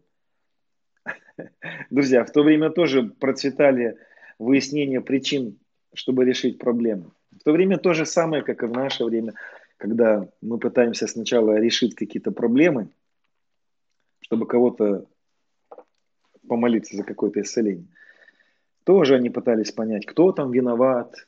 Никогда выяснение первопричин, первопричинами Иисус не занимался. Никогда вы не увидите, чтобы апостолы занимались выяснениями первопричин вследствие потом. Потому что все первопричины были решены на крестьян. Хорошо, дальше. Иисус отвечал, не согрешил ни он, ни родители его. Но это для того, чтобы на нем явились дела Божии. Конечно, родители его согрешали. Конечно, все приходит из-за греха Адама. Всегда одна и та же ситуация. Но этими словами Иисус говорит, не обращайте внимания на это, это не важно. На нем сейчас я покажу дела Божьи. Другими словами, это ситуация, на которой Иисус показывает стратегию Бога. Этот слепой человек, на котором показывается стратегия Бога. Хочешь увидеть славу? Давай проследим за этим слепым человеком. Потому что он совершил, он что-то сделал, он совершил путь, и от нас требуется то же самое, чтобы увидеть славу. Иисус говорит, мне должно делать дела пославшего меня, доколе есть день. Приходит ночь, когда никто не может делать. Доколе я в мире, я свет миру. Другими словами, Иисус говорит, свет скрывает правду, я покажу вам, что есть истина. Сказав это, плюнул на землю, сделал брение, из плюновения помазал брение слепому, глаза слепому и сказал ему. Вот смотрите, помните, мы говорили про Моисея, когда Господь сказал, надо сказать, сказать слово. Сердцем веруют, устами говорят. А некоторые исследователи, я не знаю, я не буду утверждать на 100%, но я слышал такие моменты, что впоследствии, когда этот слепой был исцелен, написано, что не было такого века, чтобы кто-то открывал глаза слепому. Ну, я думаю, что, конечно, были такие моменты. В чем же было изумление этих людей? Некоторые исследователи Писания говорят, что вроде как у этого человека не просто, он не просто был слепой, у него не было вообще глаз. И в этот момент Иисус не просто делает кашку-малашку из грязи и делает крестики на глазах, знаете, как мы во имя Отца и Сына. Нет. Некоторые исследователи говорят, что он повторил чудотворение. Здесь чудо, ну, повторил творение человека. Помните, из грязи же был человек сотворен, из праха. Здесь Иисус берет из грязи, делает брение и как бы вставляет ему в глаза, немножко так мажет глаза, как бы повторяя то, что он сделал с Адамом когда-то. Ну, это может быть не так важно, но я хочу, чтобы мы обратили внимание сейчас на три пункта. Первое. Есть слепой, и у него есть нужда. У каждого из нас есть в каких-то сферах укус змея. Я, может быть, э, сейчас неправильно даже эту фразу сказал, но в каких-то сферах мы можем столкнуться с э, или, или сталкиваемся с нуждой. Смотрите, любая проблема, которая есть в сегодняшнем мире, это следствие укуса змея. Это следствие того, что произошло с Адамом. Это укус змея. Это закон смерти в каких-то сферах проявлявшийся. И вот в жизни этого слепого человека тоже следствие грехопадения Адама привело вот к такому. Есть человек, у которого есть нужда. Чтобы увидеть славу Божию, первое, что нам нужно сделать, Иисус плюнул на землю, сделал брение, помазал слепом и сказал ему, пойди умойся в купальню Силам. Смотрите, первое. Когда Иисус сделал брение слепому, слепой не стал здоров еще. Он еще не прозрел. Первое, что предлагается сделать каждому человеку, который хочет увидеть славу Божию в своей жизни, поверить, что Иисус уже все сделал, не видя пока какое-то время это в своей жизни. Что делает Иисус с этим человеком? Он отправляет его в купальню Силан. Давайте представим себе, что этот человек слепой. Вот просто представьте себе эту ситуацию. Подходит к нему непонятно какой-то человек, плюет на землю, что-то вставляет ему в глаза и говорит, все, я все сделал. А теперь ты иди. Что предлагается этому человеку? Ему предлагается путешествие веры. Помните, я сейчас начал с того, что второй пункт – это узкий путь, это хождение верой. Это время, которое мы проводим в уверенности в том, что он уже совершил, но в видимом мире мы пока этого не видим. Вот этот период, когда он нам предлагает стать уверенным в том, что он все совершил, и начать ходить верой верой в то, что он все совершил, не видя пока это в видимом мире. Это сделал слепой. Этот слепой поверил в невидимое. Он, будучи слеп, открыл свои глаза и начал ходить верой. И представьте себе этого слепого человека. Он идет и говорит, а уже все совершилось. Этот человек, этот Иисус все совершил. Он уже плюнул мне на глаза, он все сделал. Иисус совершил свою работу. Это очень похоже на нас сегодня, когда мы можем говорить, ранами Иисуса я исцелился. А ты что чихаешь, брат, еще? А почему у тебя сопли? Да, ребята, вы не обращайте внимания, у меня этого уже нет, я уже хожу верой, я уже исцелился. Да я уже обогатился через его нищету. А что у тебя с кредитами? А ну-ка покажи свой кошелек. Да вы не понимаете. Я уже хожу верой. Я уже хожу верой. Я еще не вижу, но он уже совершил. Однажды я был в Китае. И мы ездили молиться за Китай. Китай рядом с нами находится. И у меня были обетования за Китай. Господь говорил мне через сны пророческие, что Он откроет двери мне в Китай. И на тот момент этого еще не было, это еще не было открыто, только потом открылись двери в китайские церкви. Но я поехал в Китай, пересек границу, чтобы пройтись по городу и молиться. Мы были с одним братом, и я ходил по улицам, молился на иных языках, провозглашал. Слава Богу, что китайцы меня не понимали. Я говорил, я, я брал шафар, дул в шафар. На меня смотрели изумленные китайцы, что он делает. Я переживал сильное помазание. Я говорил, Господь, ты обещал дать мне плод в Китае. Ты обещал, ты говорил, что у меня будет в Китае. Ты показывал мне это про Китай, это про Китай показывал. Мы пришли в гостиницу, легли спать. Ночью ко мне пришел ангел и сказал мне такие слова. Он сказал мне, Господь передает тебе такое послание.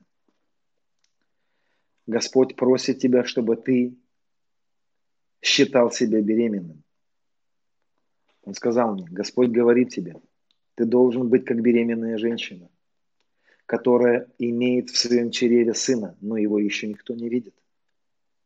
И эта женщина говорит, я уже имею ребенка, но его никто не видит. И он сказал мне, ты должен считать, что он уже дал тебе плод в Китае. Он уже у тебя есть. Но ты пока его не видишь, тебе нужно ходить верой, что он у тебя уже есть. Понимаете, что делает беременная женщина? Никто не видит этого. Он, ее, ее ребенка никто не видит, но она знает, он у нее есть. Это уверенность в невидимом. У меня уже есть исцеление. Да, вы пока не видите этого. Никто не видит этого. А у меня это уже есть.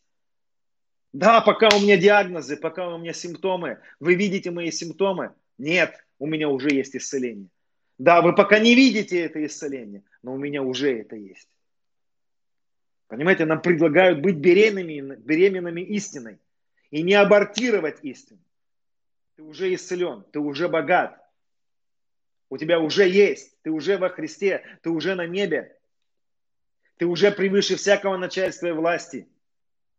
И все остальное, дарованное тебе во Христе, уже есть. Но это пока никто не видит. Вот этот слепой человек, он стал уверенным в истине больше, чем в своих ощущениях. И он совершил путешествие веры. Друзья, я хочу подчеркнуть, что обетование Господа Он уже исполнил. У нас уже это есть. Но сколько ты будешь ходить беременным, я не знаю. Цифра 9 – это цифра ожидания или цифра надежды. Авраам ходил 25 лет. Ему было 99 лет и 9 месяцев, когда родился у него обещанный сын. Знаете, что делал Авраам? Авраам, будучи 25 лет, он ходил и говорил, я Авраам. Как тебя зовут? Авраам. Авраам переводится отец многих. Некоторые переводят так, отец множества или многих народов. Его говорят, о, а сколько у тебя детей? Он говорит, нет пока никого. А как тебя зовут? Отец множества.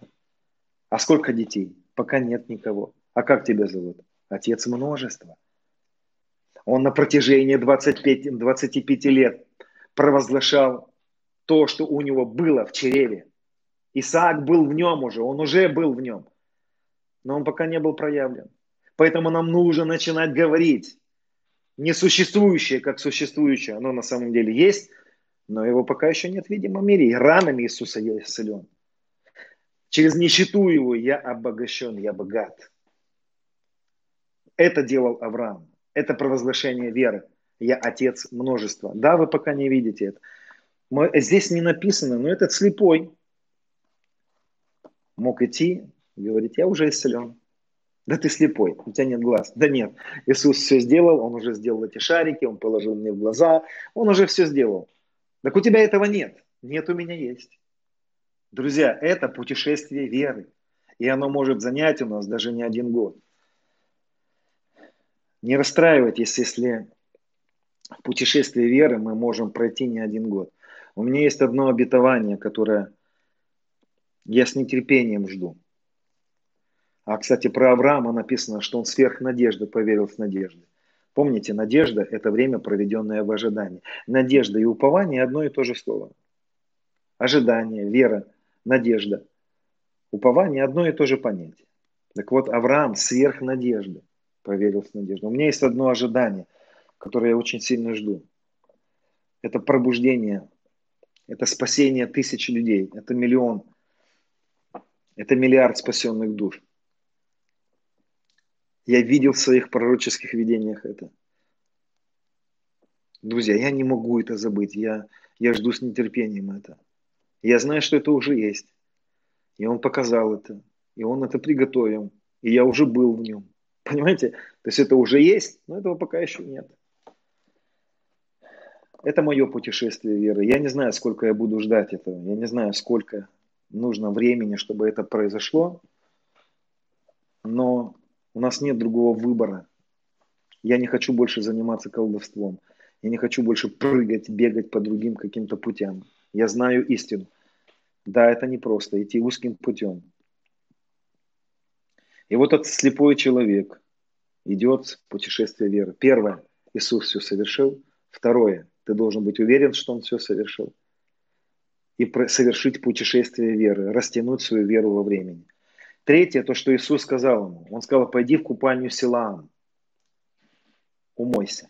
Интересно, что здесь, если вы будете читать греческий, то вы увидите, что он не сказал ему просто умойся, он сказал ему погрузиться, креститься.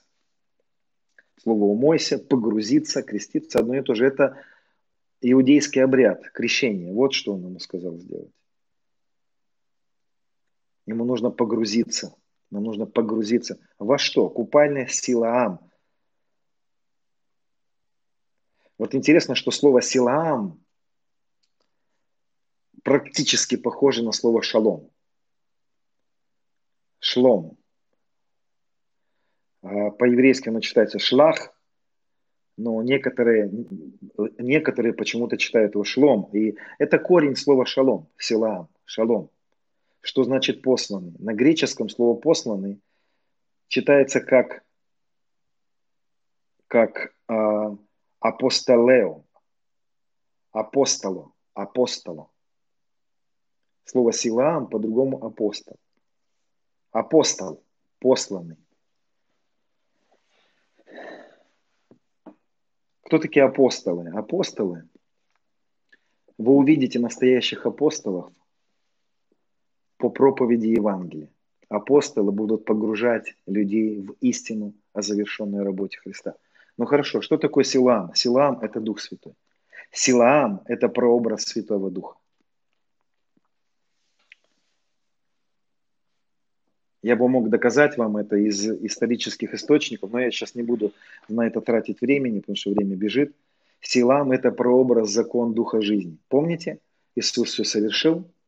Он ждет от нас нашей веры.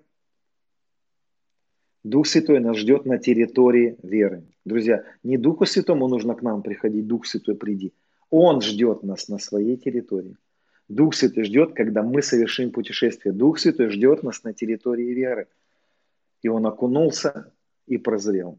Поэтому сегодня я начал это, это, этот эфир с, со свидетельства.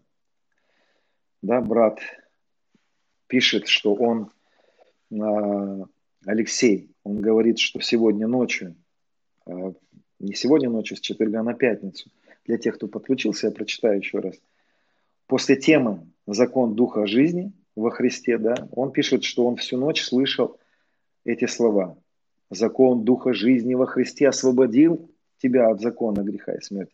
Всю ночь он слышит эти слова.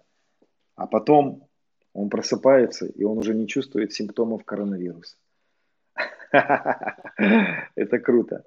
Потому что Дух Святой ждет нас на территории веры. Дух Святой ждет нас, когда мы начнем верить. Поэтому вот в этой же главе, в 9 главе, 9 стихом, а в 35 стихом происходит интересная вещь. Вся глава она говорит об одной и той же мысли. Она несет одну и ту же мысль. Нам нужно начать ходить верой, потому что он все совершил. И вот 35 стихом идет, идет очень интересный переплет слов, который очень трудно понять. Иисус, услышав, что выгнали его кого? Слепого этого. Потому что была разборка. Найдя его, сказали ему, веруй, ты веруешь ли в Сына Божия? Он отвечал и сказал, а кто он, Господи, чтобы мне веровать в него? Помните, он же слепой был. Иисус сказал ему, и видел ты его, и он говорит с тобой. Стоп, что? И видел ты его, и он говорит с тобой. Когда это он его видел? О чем здесь Иисус говорит этому слепому? Когда слепой видел его? И как он его увидел? Человек, который начинает жить невидимым, который закрывает свои глаза на видимый мир и делает своей реальностью невидимый мир, начинает видеть Христа. Почему он говорит, видел ты меня, смотрел ты на меня, Помните, что нужно было делать укушенному змею? Ему нужно было смотреть на распятого змея. Видел ты его, ты видел, ты просто смотрел на меня, ты перевел свой взгляд на меня, ты принял мое слово, ты совершил, ты правильно сделал, видел ты меня. Видел ты его, и он говорит с тобой. Любой человек, который будет жить видимым миром, это, это слепец, это слепой человек. Любой человек, даже слепой, который будет жить верой в завершенную работу Христа, на самом деле и есть зрячий. Он говорит, верую, Господи, и поклонился ему. Иисус сказал ему, на суд пришел я в мир сей, чтобы невидящие видели, а видящие стали слепы. Услышав это, некоторые сарисеев, бывших с ним, сказали ему, неужели и мы слепы? Иисус сказал им, если бы вы были слепы, то не имели бы на себе греха. Но как вы говорите, что вы видите, грех остается на вас. Друзья, о чем здесь идет речь? Вот что говорит Иисус фарисеям. Он говорит, пока, друзья, вы все еще говорите, что у вас есть грех, вы будете грешить. Грех будет у вас. Пока вы соглашаетесь с видимым миром, со своими ощущениями, это будет у вас. Иисус сказал ему, если вы бы стали слепы, если вы перестали бы видеть видимый мир, если вы перестали бы жить своими ощущениями, то вы уже не имели бы греха. А так как вы говорите, что вы видите, то грех остается на вас. Друзья, каждый человек, который живет видимым миром, и есть грешник. Неверие в завершенную работу Христа и есть грех. И именно концентрирование своей, своего внимания на видимом мире и делает так, что грех остается у нас. Покуда человек будет говорить, что он грешник, он будет грешником. Если человек начнет говорить, я праведник, я святой, начнет верить, потому что уже совлеклось греховное тело, уже нет греха, греха не будет. Вот и все. Вот она истина веры. Поэтому, друзья, последнее я закончу. Это мысль об Ерехоне, очень коротко. Не буду читать, зачитывать. Что произошло с Ерехоном, друзья? Они ходили вокруг Ерехона шесть дней. Потом брали трубы.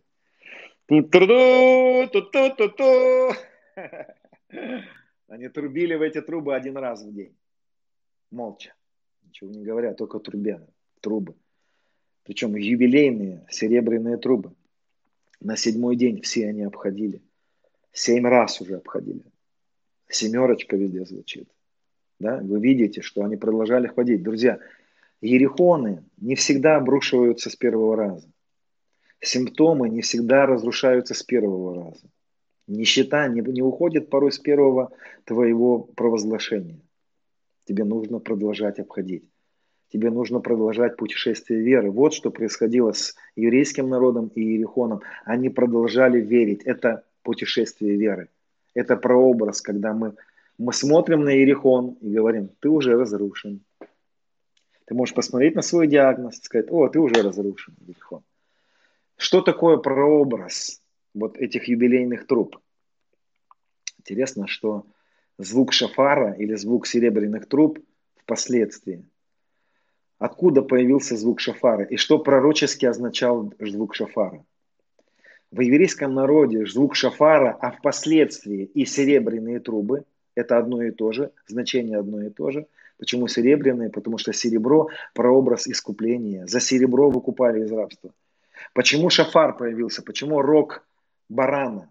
Потому что когда Авраам хотел принести в свою жертву сына своего Исаака по повелению Господа. Он увидел, как Агнец запутался рогами. Ну, в нашей, в нашей Библии не написано, что он рогами запутался. В синодальном переводе написано, что он просто запутался Агнец. Но евреи верят, что он запутался рогами. -то.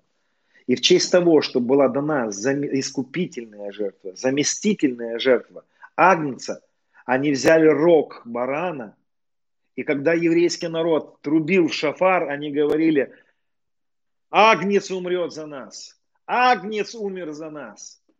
Не мы умрем, Агнец умер за нас. Звук шафара, звук серебряной трубы – это провозглашение моей веры. Агнец все совершил.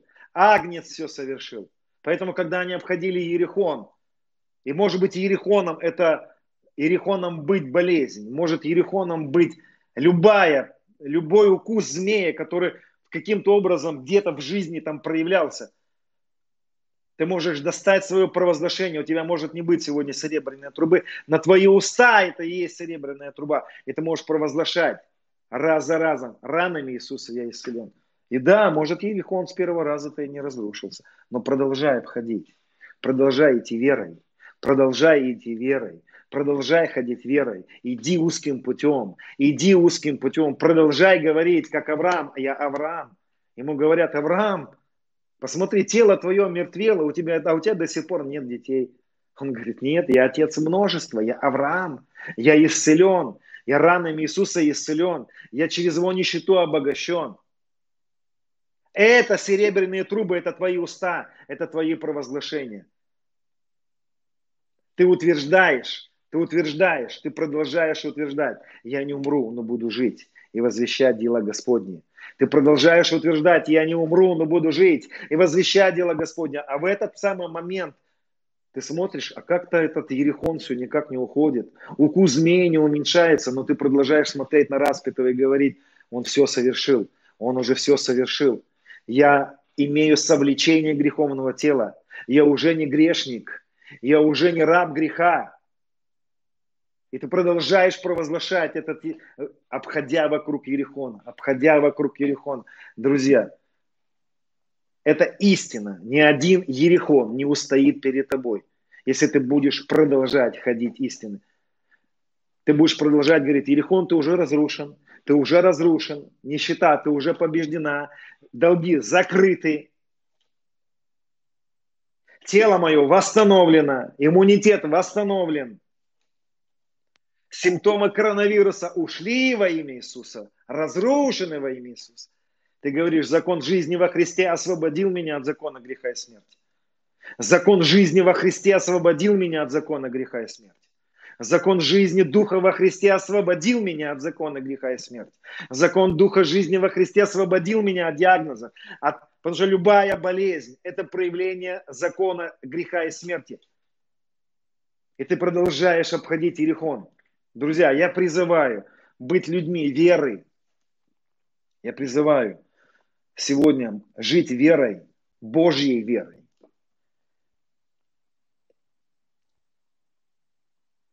Друзья, я призываю сегодня быть людьми постоянными в вере. И может быть у кого-то вера растянется на продолжительное время. Под этим видео мы выложим еще одно видео. Это, это тема, которую я говорил чуть раньше в другой церкви.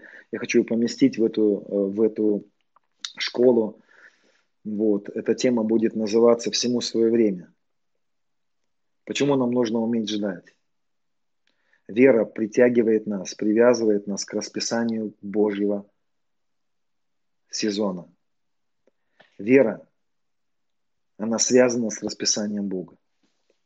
Поэтому следующий урок вы тоже можете прослушать, он уже в записи будет.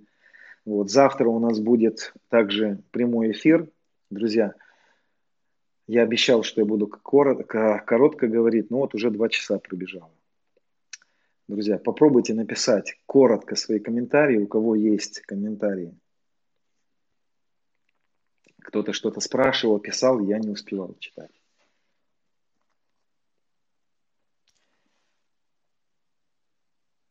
Да, уже пошли провозглашения. Хорошо.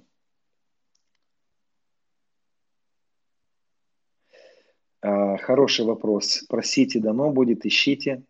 Я завтра отвечу на этот вопрос, друзья. Ищите, стучите. Вот на это место писания. Давайте я завтра буду отвечать. В следующем. Да, идут провозглашения. Запишу себе. Ищите, стучите. Хорошо. Вера от слышания надо слышать э, по конкретной нужде. Друзья, вы сейчас слышали, давайте так, вера от слышания истины о завершенной работе. Да, кто-то пишет, стены уже в трещинах. Саша, привет. Продолжай, продолжай обходить. Да. Я, кстати, когда готовился, нашел песню Кочкина «Стены уже в трещинах». Можете прослушать потом. Продолжай обходить. Да, уже, уже этот видимый мир, который, эти бастионы, они уже в трещинах. Продолжай жить верой. Друзья, хорошо, давайте помолимся. Если у кого-то есть вопросы, вы можете задать их потом в комментариях. А мы постараемся ответить на все вопросы. Господь, благодарим Тебя за благодать. А, благодарим Тебя за благодать, Господь. Благодарим Тебя за то, что Ты все совершил. Вот кто-то спрашивает, как молиться. Слушайте, как я молюсь, и повторяйте. Господь, я благодарю Тебя, что ранами Иисуса мы исцелены. Я провозглашаю жизнь, сила, закон жизни. Я провозглашаю восстановление, исцеление. Я говорю, мы не умрем, мы будем жить и возвещать дела Господни. Господь, я благодарю Тебя, что ангел смерти пройдет мимо. Господь, благодарю Тебя за то, что мы умерли с Тобой и воскресли. Благодарю Тебя, что как Ты в славе Отца, так и мы в славе. Благодарю Тебя, что Ты разделил с нами свою победу. Благодарю Тебя за то, что Ты взял на себя боли. Мы были с Тобой, умирали, но Ты взял на себя все наши боли. Я благодарен Тебе, Господь, что через Твою нищету я обогатился. Я благодарю Тебя, что силой Божьей, через веру, соблюдаемых ко спасению, наследие чистое, неувидаемое, хранящееся на небесах, открывается в это последнее время. Отец, я молюсь Тебе за тех братьев и сестер, которые слушают сейчас, которые проходят трудное время, в жизни которых видимый мир наполнен ощущениями, болями, страстями. Я молюсь Тебе сейчас за тех дорогих братьев и сестер, которые переживают в своей жизни укус змея. И я от имени Иисуса просто запрещаю боли. И говорю, боль, уйди. Отец, я молюсь Тебе, дай мудрости пройти эти время. Дай мудрости продолжать смотреть на распятого. Дай мудрости, Господь, и благодати Твоей в понимании истины. Отец, те, у кого не хватает мудрости, дай мудрости. Дух Святой, принеси утешение. Дух Святой, я знаю, что мы без Тебя не можем верить. Я прошу Тебя, чтобы поднялся дух веры. Плод Святого Духа, вера. Отец, я молюсь Тебе, чтобы пришла сильная уверенность в невидимом. Отец, я благодарю Тебя, что мы будем видеть очень много свидетельств. Слава Твоя будет распространяться, особенно по ночам. Я благодарю Тебя, что будут посещения в это время. Я благодарю Тебя, что это будут исцеления. И среди бурь, которые бушуют сегодня, друзья, присоединитесь к Иисусу, который спит на корме в покое. Проявите свою веру. Ляжьте спать в покое. Спокойно расскажите ему о своих ситуациях. Скажите, ты знаешь все, ты любишь, я доверяю тебе. Ты все уже совершил. Проявите свою веру в покое. Господь, я благодарю Тебя, и я благословляю, как Мелхасидек благословлял Авраама, я благословляю каждого, кто смотрит. Я говорю, благословенны вы. Благословенны при входе, при выходе. Благословенны плод чрева. Благословенны дети. Благословенны финансы. Процветание, процветающие. Благословенные тела, исцеленные, славные, восстановленные, новые органы благословенный на работе, благословенен в бизнесе, благословенно во всех сферах жизни. Господь, я благодарю Тебя, что мы благословенны всяким благословением в небесах, с небес на землю, без всякого недостатка. Отец, Дай мудрости, чтобы враг не похитил это слово. Друзья, люблю вас. Спасибо, что вы присоединяетесь. А, будем дальше погружаться в эту истину. И я знаю, что когда мы погружаемся, когда мы говорим о вере, когда я говорю о надежде, не всем нравится, потому что нам хочется сейчас, сегодня. Но поверьте, это славный путь. Продолжай ходить верой. Он уже приготовил для тебя трапезу. Ответ уже есть. Ответ уже есть. Тебе просто надо продолжать к нему идти. Он уже есть. Он уже приготовил для тебя трапезу. Папа любит. Из вечности увидел твои ситуации. И от вечности приготовил для тебя ответ. Ответ любящего папы. Не бросит папа никогда. Папа любит, друзья. Папа любит. Я не знаю, почему я сейчас еще раз хочу сказать это. Вот, дорогая сестра, папа любит. Папа очень любит. Доверь ему своих детей. Он знает эту ситуацию с детьми твоими. Он видит все. Папа любит. Друзья, с Богом.